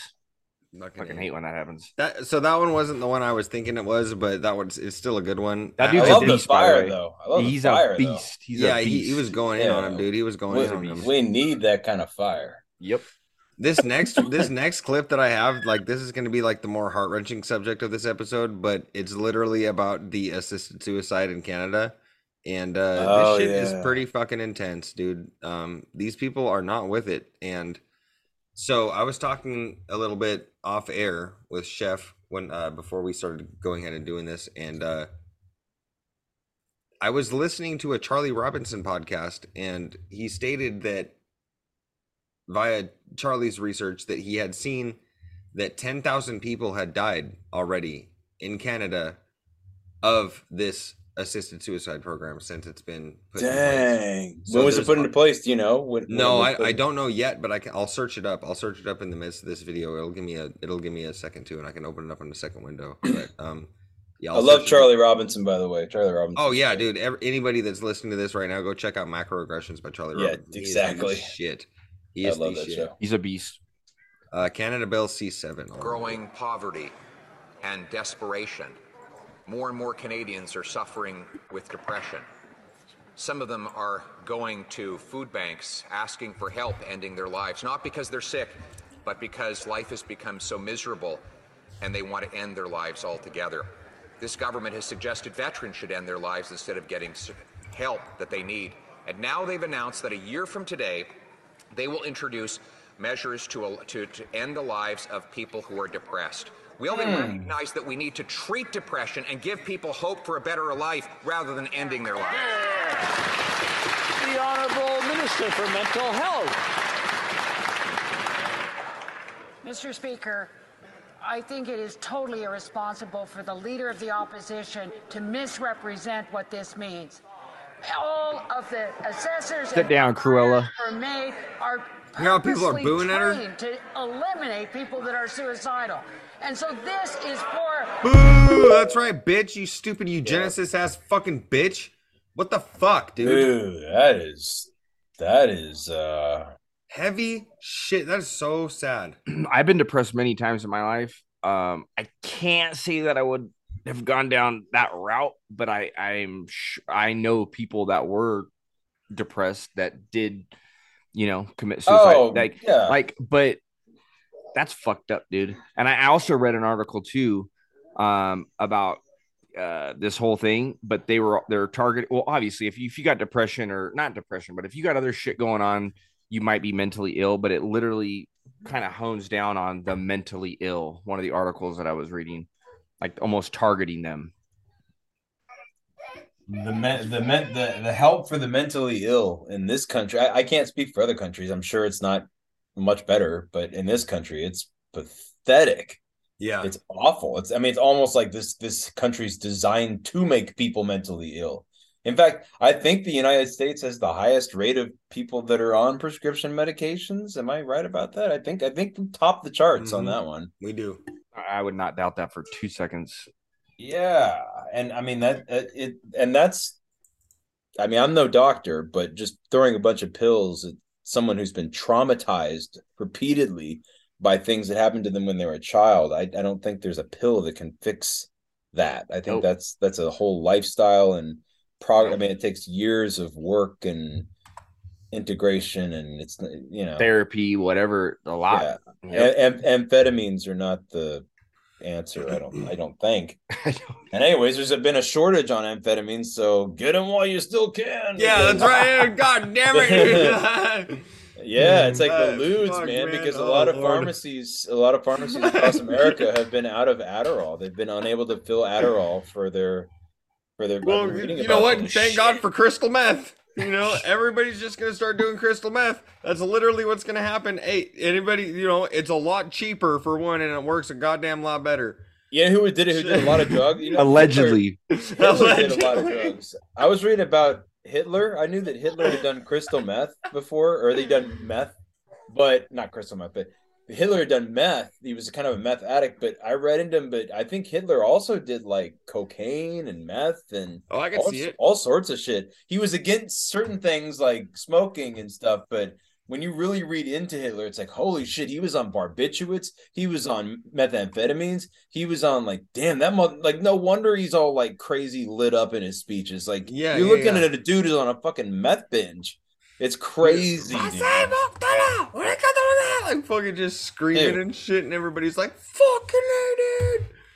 Oh Jesus, yeah, no, that guy was so fucking. He was smoked. He had to be smoked. He had he had He- lots of smoked ideas. Like honestly, he a lot of his ideas and a lot of his ideologies were uh, pretty smoked. And uh, uh, Chef, I sent you the article. Yep, yep, yep. You want to read it? Yeah, dude. Yep, I got you, bro. I'd appreciate it, brother. Not very good at reading. No, you're good. I cannot wait to get a second monitor, man. Hell yeah, dude. I hear that, man. It's it's a whole like me too. My, my mine broke, so I can't wait to get another. Oh, another dude. done. It's gonna happen soon. All right, so okay. So this is Senate passes Bill C seven to expand access to medical assistance in dying. says the wait is nearly over for Canadians who are suffering, says Justice Minister David Lametti. The Senate has passed a bill to expand access to medical assistance in dying, including eventually to people suffering solely from mental illnesses. By a vote, is this this is it, Beau? Is this the right one? Yeah. Okay, okay. I think this is the same one I was looking at. Uh sorry, by a vote of 60 to 25. There you go. 60 to 25. It wasn't shall know them ha- by their fruits. Yes, that's okay. That's good to know. With five abstentions, senators accepted Wednesday a revised version of the bill C7, even though the government rejected or modified amendments made by the state. It was expected to receive royal assent later Wednesday night, just over a week ahead of court ordered deadline. The government had sought and received four extensions to the deadline. The latest and very likely the last extension, the court warned, was to expire March 26th. Once royal assent is given, intolerably suffering Canadians who are not near their natural end of their lives will immediately gain the right to seek medical assistance in dying in complying with the 2019 Quebec Superior Court ruling. People suffering solely from grie- grievous and irremediable remediable mental illnesses will have to wait two years to gain the same right. Dude, the thing is about this, just to jump in real quick, No, is you're good. like it's so tragic. Is that I guarantee you there's at least a massive handful of these people that are like ready to die. Yeah, dude. all they need is literally just a sincere hug and to be held for like a minute, yep, like 30 seconds, and to be uh, told that they're worth it. Yep. That's like all that these people need. And the government, or they need some psychedelic therapy with some very safe psilocybin mushrooms. And the, Yeah, the- the government, the government saying, no, we think that the best decision, 65 to 20, whatever it is, is that these people should be like, we'll have a big suicide program or whatever. It's like, dude, that's these people are psychopaths, man, because there's so many approaches to mental health, to suicide, all this stuff, depression, anxiety, panic disorder, all these types of things. People that are withdrawing from chemicals, drugs, addictions, dependencies, narcissism. There's so many tools, coping strategies that are out there and available, but they're hard to find. And there's definitely some. They're talking about a cover up with Sasquatch. There's a cover up with mental health strategies and how to get off certain medications. There's like clearly a cover. Like, wait, I've been on this medication for 18 years. How do I get off of it? And you start looking. It's like nobody knows. My doctor doesn't know. My nurse doesn't know. I can't get off this stuff. My uncle can't get off this stuff. My aunt can't. I mean, like you and all these people I know can't get off. There's millions of people that can't get off these medications. Yet none of the doctors know anything about how to get off the medications. The nurses don't know. The the nurses hotlines don't know. The health insurance doesn't know. Like everybody you call, well, hold on, I can't. If I come off this today, I'm going to die possibly of a seizure, or some or worse. I'm gonna die. So I can't come. I just can't come off this stuff cold turkey. So how do I come off of it? And just blank. They have no idea. Well, what do you mean you have no idea? Well, we we're, weren't taught in the residencies. Well, what are they teaching at the residencies? I, I had a doctor, an old school, like old dude doctor, tell me one time, man, what are they teaching at the residencies these- days? These young doctors, like they don't know anything. And it's true, there's a lot of things they don't know about. I talked to two doctors recently that I know quite well, and they had never even heard of liquid titration, which is like the most successful method that people have used to reduce their dosage of medication because it allows you to make really, really, really tiny cuts by diluting the pill first in water, and then you make little smaller cuts to the water. But I talked to two doc, a surgeon and another doctor, very, very high level surgeon, doctor. They never even heard of this. That's ridiculous. And so it's like it's like you've got to wonder. I have never followed this money trail, but I bet you if you follow the money trail with the residencies, I bet you the money trail goes back to big pharma or something. Probably funds the residencies themselves that are teaching the doctors all this stuff, and they just don't even tell the doctors about like the addictions people have to certain medications that are like ruining people's lives, like dependencies on opioids, benzodiazepines, SSRI antidepressants, antipsychotics, so on and so forth. These things that if people were to just stop right then and there, they'd go crazy. And if there's ever a supply chain shortage about food, talk about scary. If there's a supply chain shortage of medication in this country, you're going to see a zombie flick play out outside in the streets in a matter of 48 to 72 hours. If people are without their medication in this country, there's at least 20% plus people in this country that are hopelessly addicted to at least one medication. And if you were to take that away, it would only be a matter of hours before people in mass would start going psychotic. You mentioned that the first episode, and that was fucking crazy. And my fiance is diabetic, so she has to have insulin. Like Exactly. I, I- see, I'm not just talking about like yeah, psychiatric. no, stuff, I know. Like That's insulin too. exactly. It's and the price of that shit, dude, is fucking crazy, dude. Right. And I it's and I- insane. And I It's hear so much about supply chain shortage issues with the food stuff, especially like in the conspiracy stuff. But I rarely hear people addressing the supply chain shortage of medications because they aren't. A lot of them aren't manufactured in the United States. I think a lot of the raw materials come from India, then they're manufactured in China and then sent here in a lot of cases with medications. Wow. So if we aren't getting that from there, I mean, we're kind of like at odds with China right now. So what if China just says, sorry, we're not going to send medications and we're going to turn the United States into a zombie land? You guys can all duke it out for Oh, two fuck. weeks and, and That play out that'll be zombie land. That'll be zombie land for sure. or the Left for Dead. What was the movie where like the people like got one day a year where they all killed each other and they like The made a bunch of- Purge. The Purge, yeah. yeah, or something like that will become a reality literally within hours if the supply chain for medication breaks down in this country. So like everyone's talking about food, but also we need to be talking about medication because they're not making these pills in the United States, folks. They're making them like in multiple countries and then they're coming here. Some of these countries which don't necessarily have our best interest in mind, Yep. or it's dubious at best. Fuck, dude, that's some heavy shit to think about right there, dude. Yeah. I'm, so I'm just sitting here glad thinking I'm like I literally don't do anything. I don't I don't take any medication at all. But like, Oh, dude, literally. Bless you. Bless you. Like, But I hey, don't- even- I have nothing. I don't do anything. No Even if the pharmaceuticals. little I don't fuck with them, dude. Ch- Chinese death boxes, as you call them, even if these little fucking things, you know, like I'll be it's fine, small. man. I'll, I'll it's start small. I'll- smoking cowboy killers again. Man. I got, got my cigarettes right over here. You know what I'm saying? I, cowboy dude, I got them right here. You got the camels, bud. I don't get. I like. But I'm I talking- prefer, like. I do this because it's convenient to go in. It's doing it inside. You know, little Chinese death box. It's. It don't beat a stogie though. No, I, I no, no, I agree with that. I agree with that. But, my, but what I what I was getting at is like it, like nicotine, tobacco, like pff, fucking gone.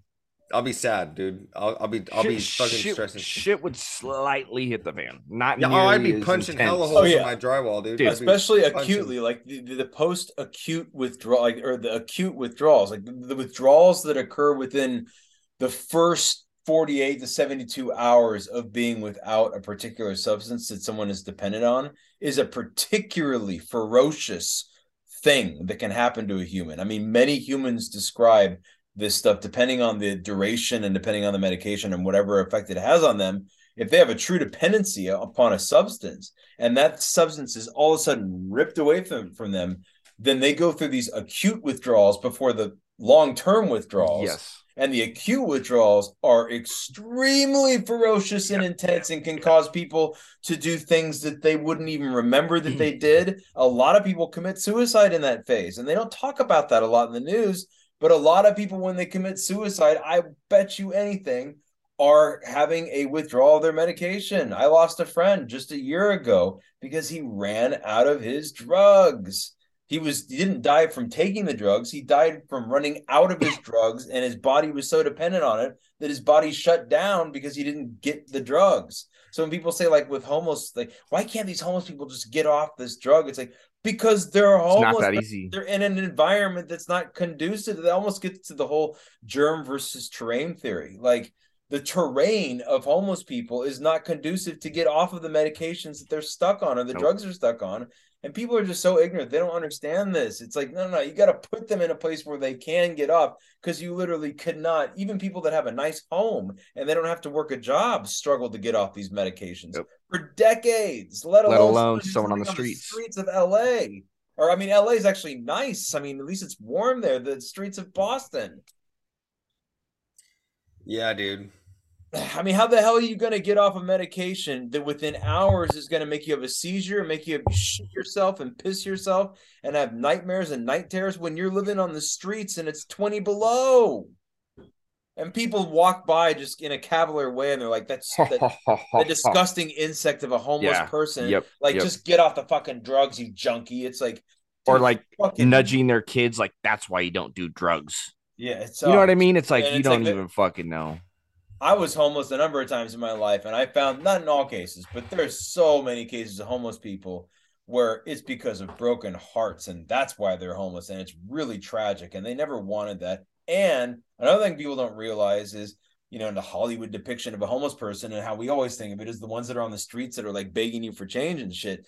When I was homeless in California for like six months, twice, and then another time in the Midwest, I found that most homeless people are not on the streets. Homeless awareness people, most homeless people are not the people you see on the streets. That is a very small percentage of the homeless community. Most are struggling in public libraries, in McDonald's, on their cell phones, on their laptops, trying any way to get some job to like maybe work as like a seamstress at a Victoria's Secret back warehouse or something like that. Like these people desperately want to get their lives back together. Many of them have families, they have children.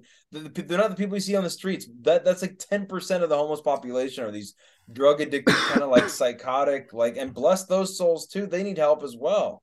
But people don't realize most homeless people you don't see them because when you're homeless, like the number one objective is to stay invisible because you don't want the cops to see you. You don't want people to rob you because you're living out of your car, or worse, you're living off the streets. Like you're so vulnerable to all sorts of like rapists, murderers, thieves, cops, like dirty cops and all that kind of stuff. So you got to stay hidden. So when you see a homeless person on the streets, like, oh, that's what a homeless person. No, a homeless person is someone you just saw. You were eating next to at McDonald's. You had no idea because they do everything they can to disguise it. But they live in that car that's got the curtains on it in this parking lot of this McDonald's right here. They live there. That's a family inside of that car, motherfucker. It is so well said, dude. Oh my goodness. Hell yeah. Well, why can't they just get out the drugs? You try getting off fucking Xanax while you're in a car when you've been dependent on it for five years when you're homeless. Good luck, motherfucker. Welcome I've to seen- Nightmareville. There's things worse than death. The Bible talks about this. That right there, pharmakeia. Hell yeah, Tommy Dimmel. Boom, Boom, G, bro. dude. like, God damn. Hell yeah. Hopefully dude. that'll bring some some uh, awareness to uh, mental health and homelessness, and seriously, Yeah. that's the and, goal. and if you are dependent on a substance, do not get off it cold turkey. If there's one message I can give before I die, do not get off your substance cold turkey. It will harm you. Get educated about whatever you've been taking for the past five to 10 years and learn about it. If you were like, oh, I'm going to get off this stuff, and don't be a hero. A great doctor once told me, don't be a hero. If you're trying to come off of a substance, oh, I'm going to get off this in two weeks. No, no, no, no, no. You come off of when your body tells you you can come off of it. Like you got to taper this stuff slowly.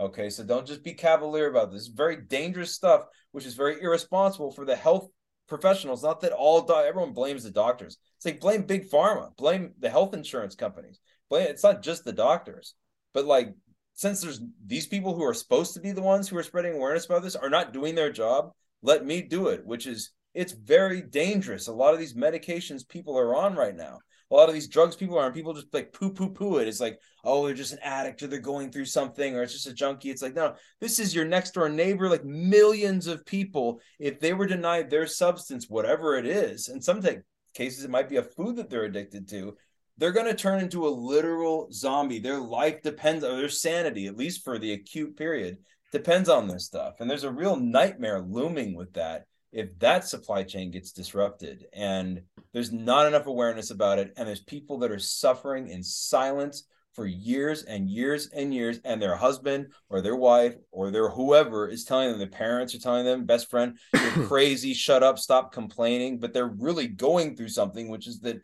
their brain has been altered or they're being poisoned like basically by big pharma or their doctor and their doctor doesn't mean to poison them. It's just this is what the doctor's been told from the pharmaceutical rep who's been told by somebody by somebody to somebody. It's all compartmentalized on purpose.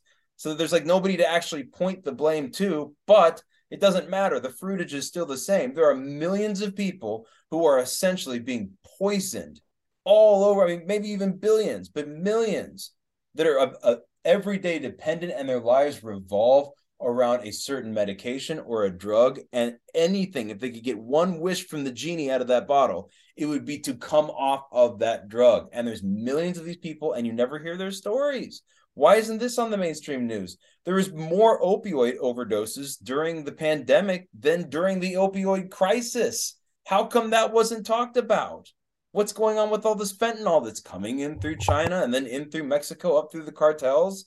Like, is anybody keeping a watch on this stuff? Like, what? They're letting it. They're letting it run rampant in the streets, man. Especially with the fentanyl, like where I'm from, the area I'm from. Yeah, I have like like literally, I'm saying a handful because I might be forgetting about people and I don't want them to be hurt by me saying this, but I have lost damn near all of my friends. But I have like a handful left, is what I'm saying. Dude, I've lost All a ton of, them. friends too. Done. I've I've sung at the funeral of one of my friends. Like I've, dude, I have. Eh, I know it's, crazy. Terrible, dude. It's, It's terrible. terrible. Like, oh, there's a lot of people that I really wish were still here today that aren't because of some of the stuff I've described. Yep. Or as the Bible would describe, pharmakeia. It's a great overall term for the spirit of this like dependency, addiction spirit. Is like I like I like this I like pharmakeia. that that analogy.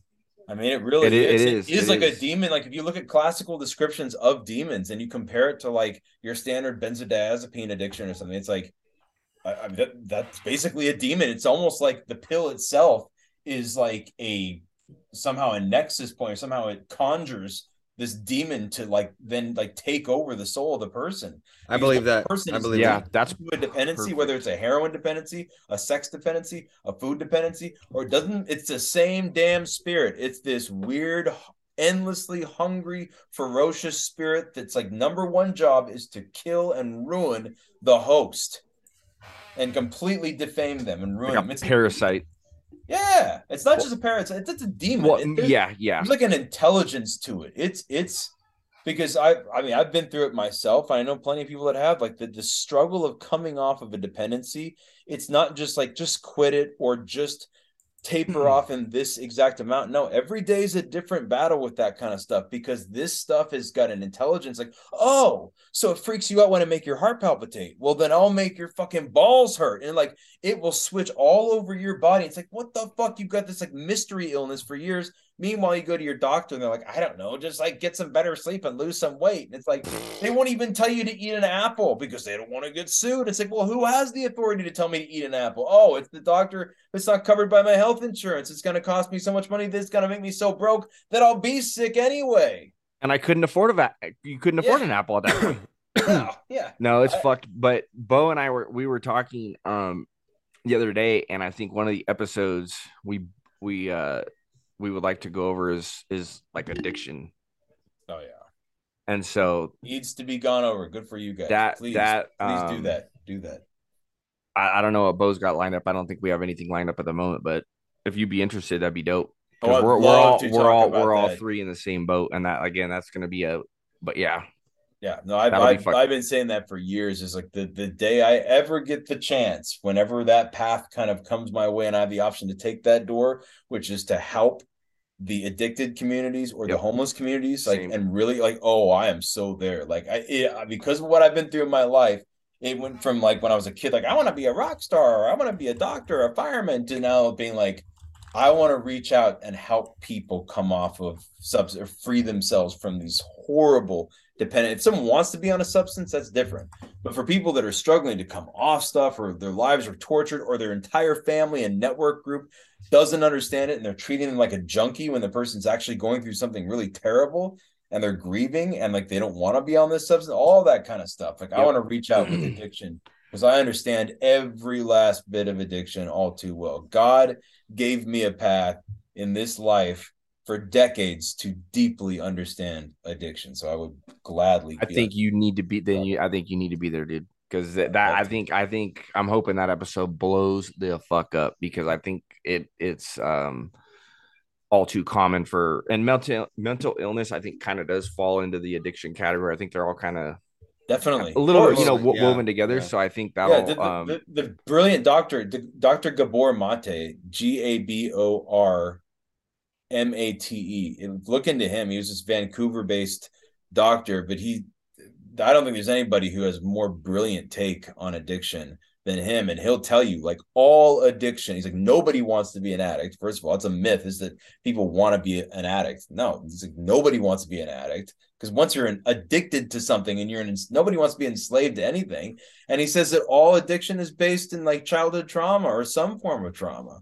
It's I not that just a person wants to just like do like the conventional belief and how we're taught, and especially in this country, is like, oh, it's just some irresponsible junkie. And it's like, but but again, like I'm not shitting on America. Like people do that all the time. Think there's plenty of countries out there that treat their addicts like insects. Okay, it's not just America that's No. evil. People wake up. There's plenty of evil countries out there. If the United States is evil, but yeah, but but there definitely needs to be some some serious serious awareness brought to that stuff. There's there's not. There's there's a scary amount, a scary lack of awareness brought to that. While millions of people in this country alone struggle with just addiction slash dependency alone, and nobody wants to be addicted. It's all rooted in trauma. It's not that they're just partying and being irresponsible. These people need help. They need a hug. They need someone to actually listen to them. They need someone to actually understand them. I mean, like, where is this stuff? Why isn't the president addressing these issues? Like these people are sitting in their homes watching the president on TV and they're suffering with panic disorder, having like 12 panic attacks per day or whatever their problem is, or they keep fighting suicidal ideation and stuff. It's like, who's talking about this? Where are our leaders? They're not talking about this. I mean, you should you shall know them by their fruits. Like these people don't give a shit about you and me. There's some of them that are lifting up the rug, and then there's another part of them that are sweeping it Yeah. all underneath the rug, and we just don't there's talk about there's it. good there are good voices out there, but I, I will say, especially when it comes to dependency upon because it's obviously it must be very dangerous because big pharma money is behind so much stuff now. I mean, like I worked with a creative firm from 2012 2014, and a lot of our clients were big pharma, and we would often say about them, they've got more money than God. Not, I mean, not literally, but I'm just Yeah. saying, like they've Oh, got like yeah. that much money to like like you know paint a picture and uh there's so much money behind everything they do and they own a lot of the media channels in one way or another. They're heavily invested in this and that. The, the a lot of people won't talk out against them or something. And it's not like i'm trying to talk against big pharma entirely because there's big pharma is comprised of a lot of really good people that work for big pharma. It's not that. It's just there is a small little elite element and club within the medical community, within big pharma, within every little community. There's a little snake that slithers through this stuff. And one of those snakes is how addictive and dependency forming a lot of pharmaceutical products are that are literally ruining people's lives. And a lot of these people don't even realize that it's their dependency on the substance that's causing all these horrible symptoms they're having. I've lived with people all over California before, elderly people before, that had these horrible symptoms from the medications they were taking, and they thought it was just because they had been out in the sun too long that day. Fuck, And dude. It's like, no, no, no. It's because you didn't take your Xanax this morning, man. You're having withdrawal symptoms. They'll look at you like, huh? You mean it's this? Shaking. No, no. the doctor, the doctor gave that to me. I just need to drink some water. And Yeah, it's like, yeah. It's like no, no, no, no, no, no. Like it's like no. The reason why you have locked yourself in your room and haven't called anybody or talked to anybody, and you're 65 years old and you live in a dark room all day long for years, is actually because of this fucking thing you've been taking from your doctor for the past five years. Yes. I mean, it, it, it's that intense of an effect it's having on people's lives. So again, watch what happens if you try to rip that band-aid off. If there's a supply chain breakdown of the medications in this country, I mean, that's the only reason that anybody should root for big pharma to stay in power to some degree. Because if they completely lose all power, the people that are rooting for big pharma to completely collapse, it's like, well, it's like, hold on a second here. Wait on. If you just completely made it collapse overnight and you no longer were able to manufacture these pills anymore, these evil pills. Well, I'm sorry, but like at least 15 to 20% of the population of this country alone will literally turn into an animal If not, within if 48 if to not more. 72 hours. And, If and when more. you have millions of people in animal mode simultaneously, it's like That's a fucking oh. apocalypse, dude. In my Oh, opinion, that's a it- fucking apocalypse. It is it is a zombie flick. It's Yep. like like oh this you we used to watch zombie flicks like oh what a silly ridiculous scenario that would never actually happen because how could this happen? And now you're looking it's like well maybe they're not the Walking Dead but they literally would act and walk and look just like zombies because Yes. of the side effects that these particular compounds cause when you are withdrawing from them in the acute phases. Oh. predictive dude. programming. There's, I mean, and, and that's the whole thing. Is like, why do they have to predict a program? I think a lot of people have told. Some people say that like these evil black magicians and stuff that, that like part of the way that they get away with not having to serve the karma for the evil that they do is by Yeah. admitting to the world what they're doing. They're confessing. It's like in Catholic Church when you confess, they're essentially confessing through movies, but it's deceptive because they don't tell us that they're confessing. But maybe they do in some deceptive way But that's the whole thing. Like the, the clip I recently saw, and I did a whole thing in my stories and Instagram about it of the Weeknd, the brilliant singer, but Satan worshiper at one of his concerts. Red, wearing right red. before- right before he sings this song, it's it's a song he's got called uh, "Reminder," and he goes, "But you know me." At this part, right before the song busts into this part where the crowd always goes like, "Yeah!" So right before that happens, right behind him when he's playing this, this footage from Copenhagen when he's playing there in 2017 at that particular tour. Every night when they would do this one song, they flashed the words first pain earlier in the song for like a millisecond. brrrt, It's just like pain. And that's the only time in the show where it says it. And then right before this one moment where he goes, and you know, he says, but you know me, you know me, but you know me. I mean, the audience is thinking, yeah, we know you, the Weeknd. But no, no, no. He's actually talking about Satan because right when he says, but you know me, the word Satan flashes on the huge thing for a millisecond. No one notices. And that's like literally milliseconds before it busts into that part of the song where the whole audience goes, Yeah. So the Weeknd is literally just served as like a conduit to deceive millions of people per year into cheering for Satan. And if people at this high of a level of this top brass of the entertainment industry are doing these types of things to Satan, you better believe that they believe in Satan. Why would they go to the trouble to do something so deceptful? So if they believe in Satan at hmm. that high of level, these people that have millions and billions of dollars at their disposal and all sorts of tools and exotic exotic technologies, if they ah. think Satan is real, then Satan might as well be real. And the good news there is that God must be real then. The good news must also be real. If the evil bad news is real, because it's fucking real. Why would what, Yeah. why would someone at that level need to be subliminally making Satan go at a it's not just that he flashes Satan behind him, but if you know that song, if you know the lyrics and you know that moment in that tour every night that like that is like one of the highlight moments where they engineered it to get it so that people would focus their energy on Satan without knowing it. Typical black magic to use And a lot of people- a lot of people- people's energy. Yeah. It was a lot of people. Was was that at the uh excuse me, not this Super Bowl that just happened? Wasn't didn't he perform at the the last Super Bowl? Well, I'm see, pretty that- sure that he was- was the halftime show. that was something I talked about in, in the, the little story I did on it. I have a little highlight reel in my Instagram called Are They Demons? And it's in that section where I go through all these different but um I, like the fact that there was just they flashed Satan and it's this very calculated moment in the 2017 tour that the Weeknd did when they do the oh, song reminder.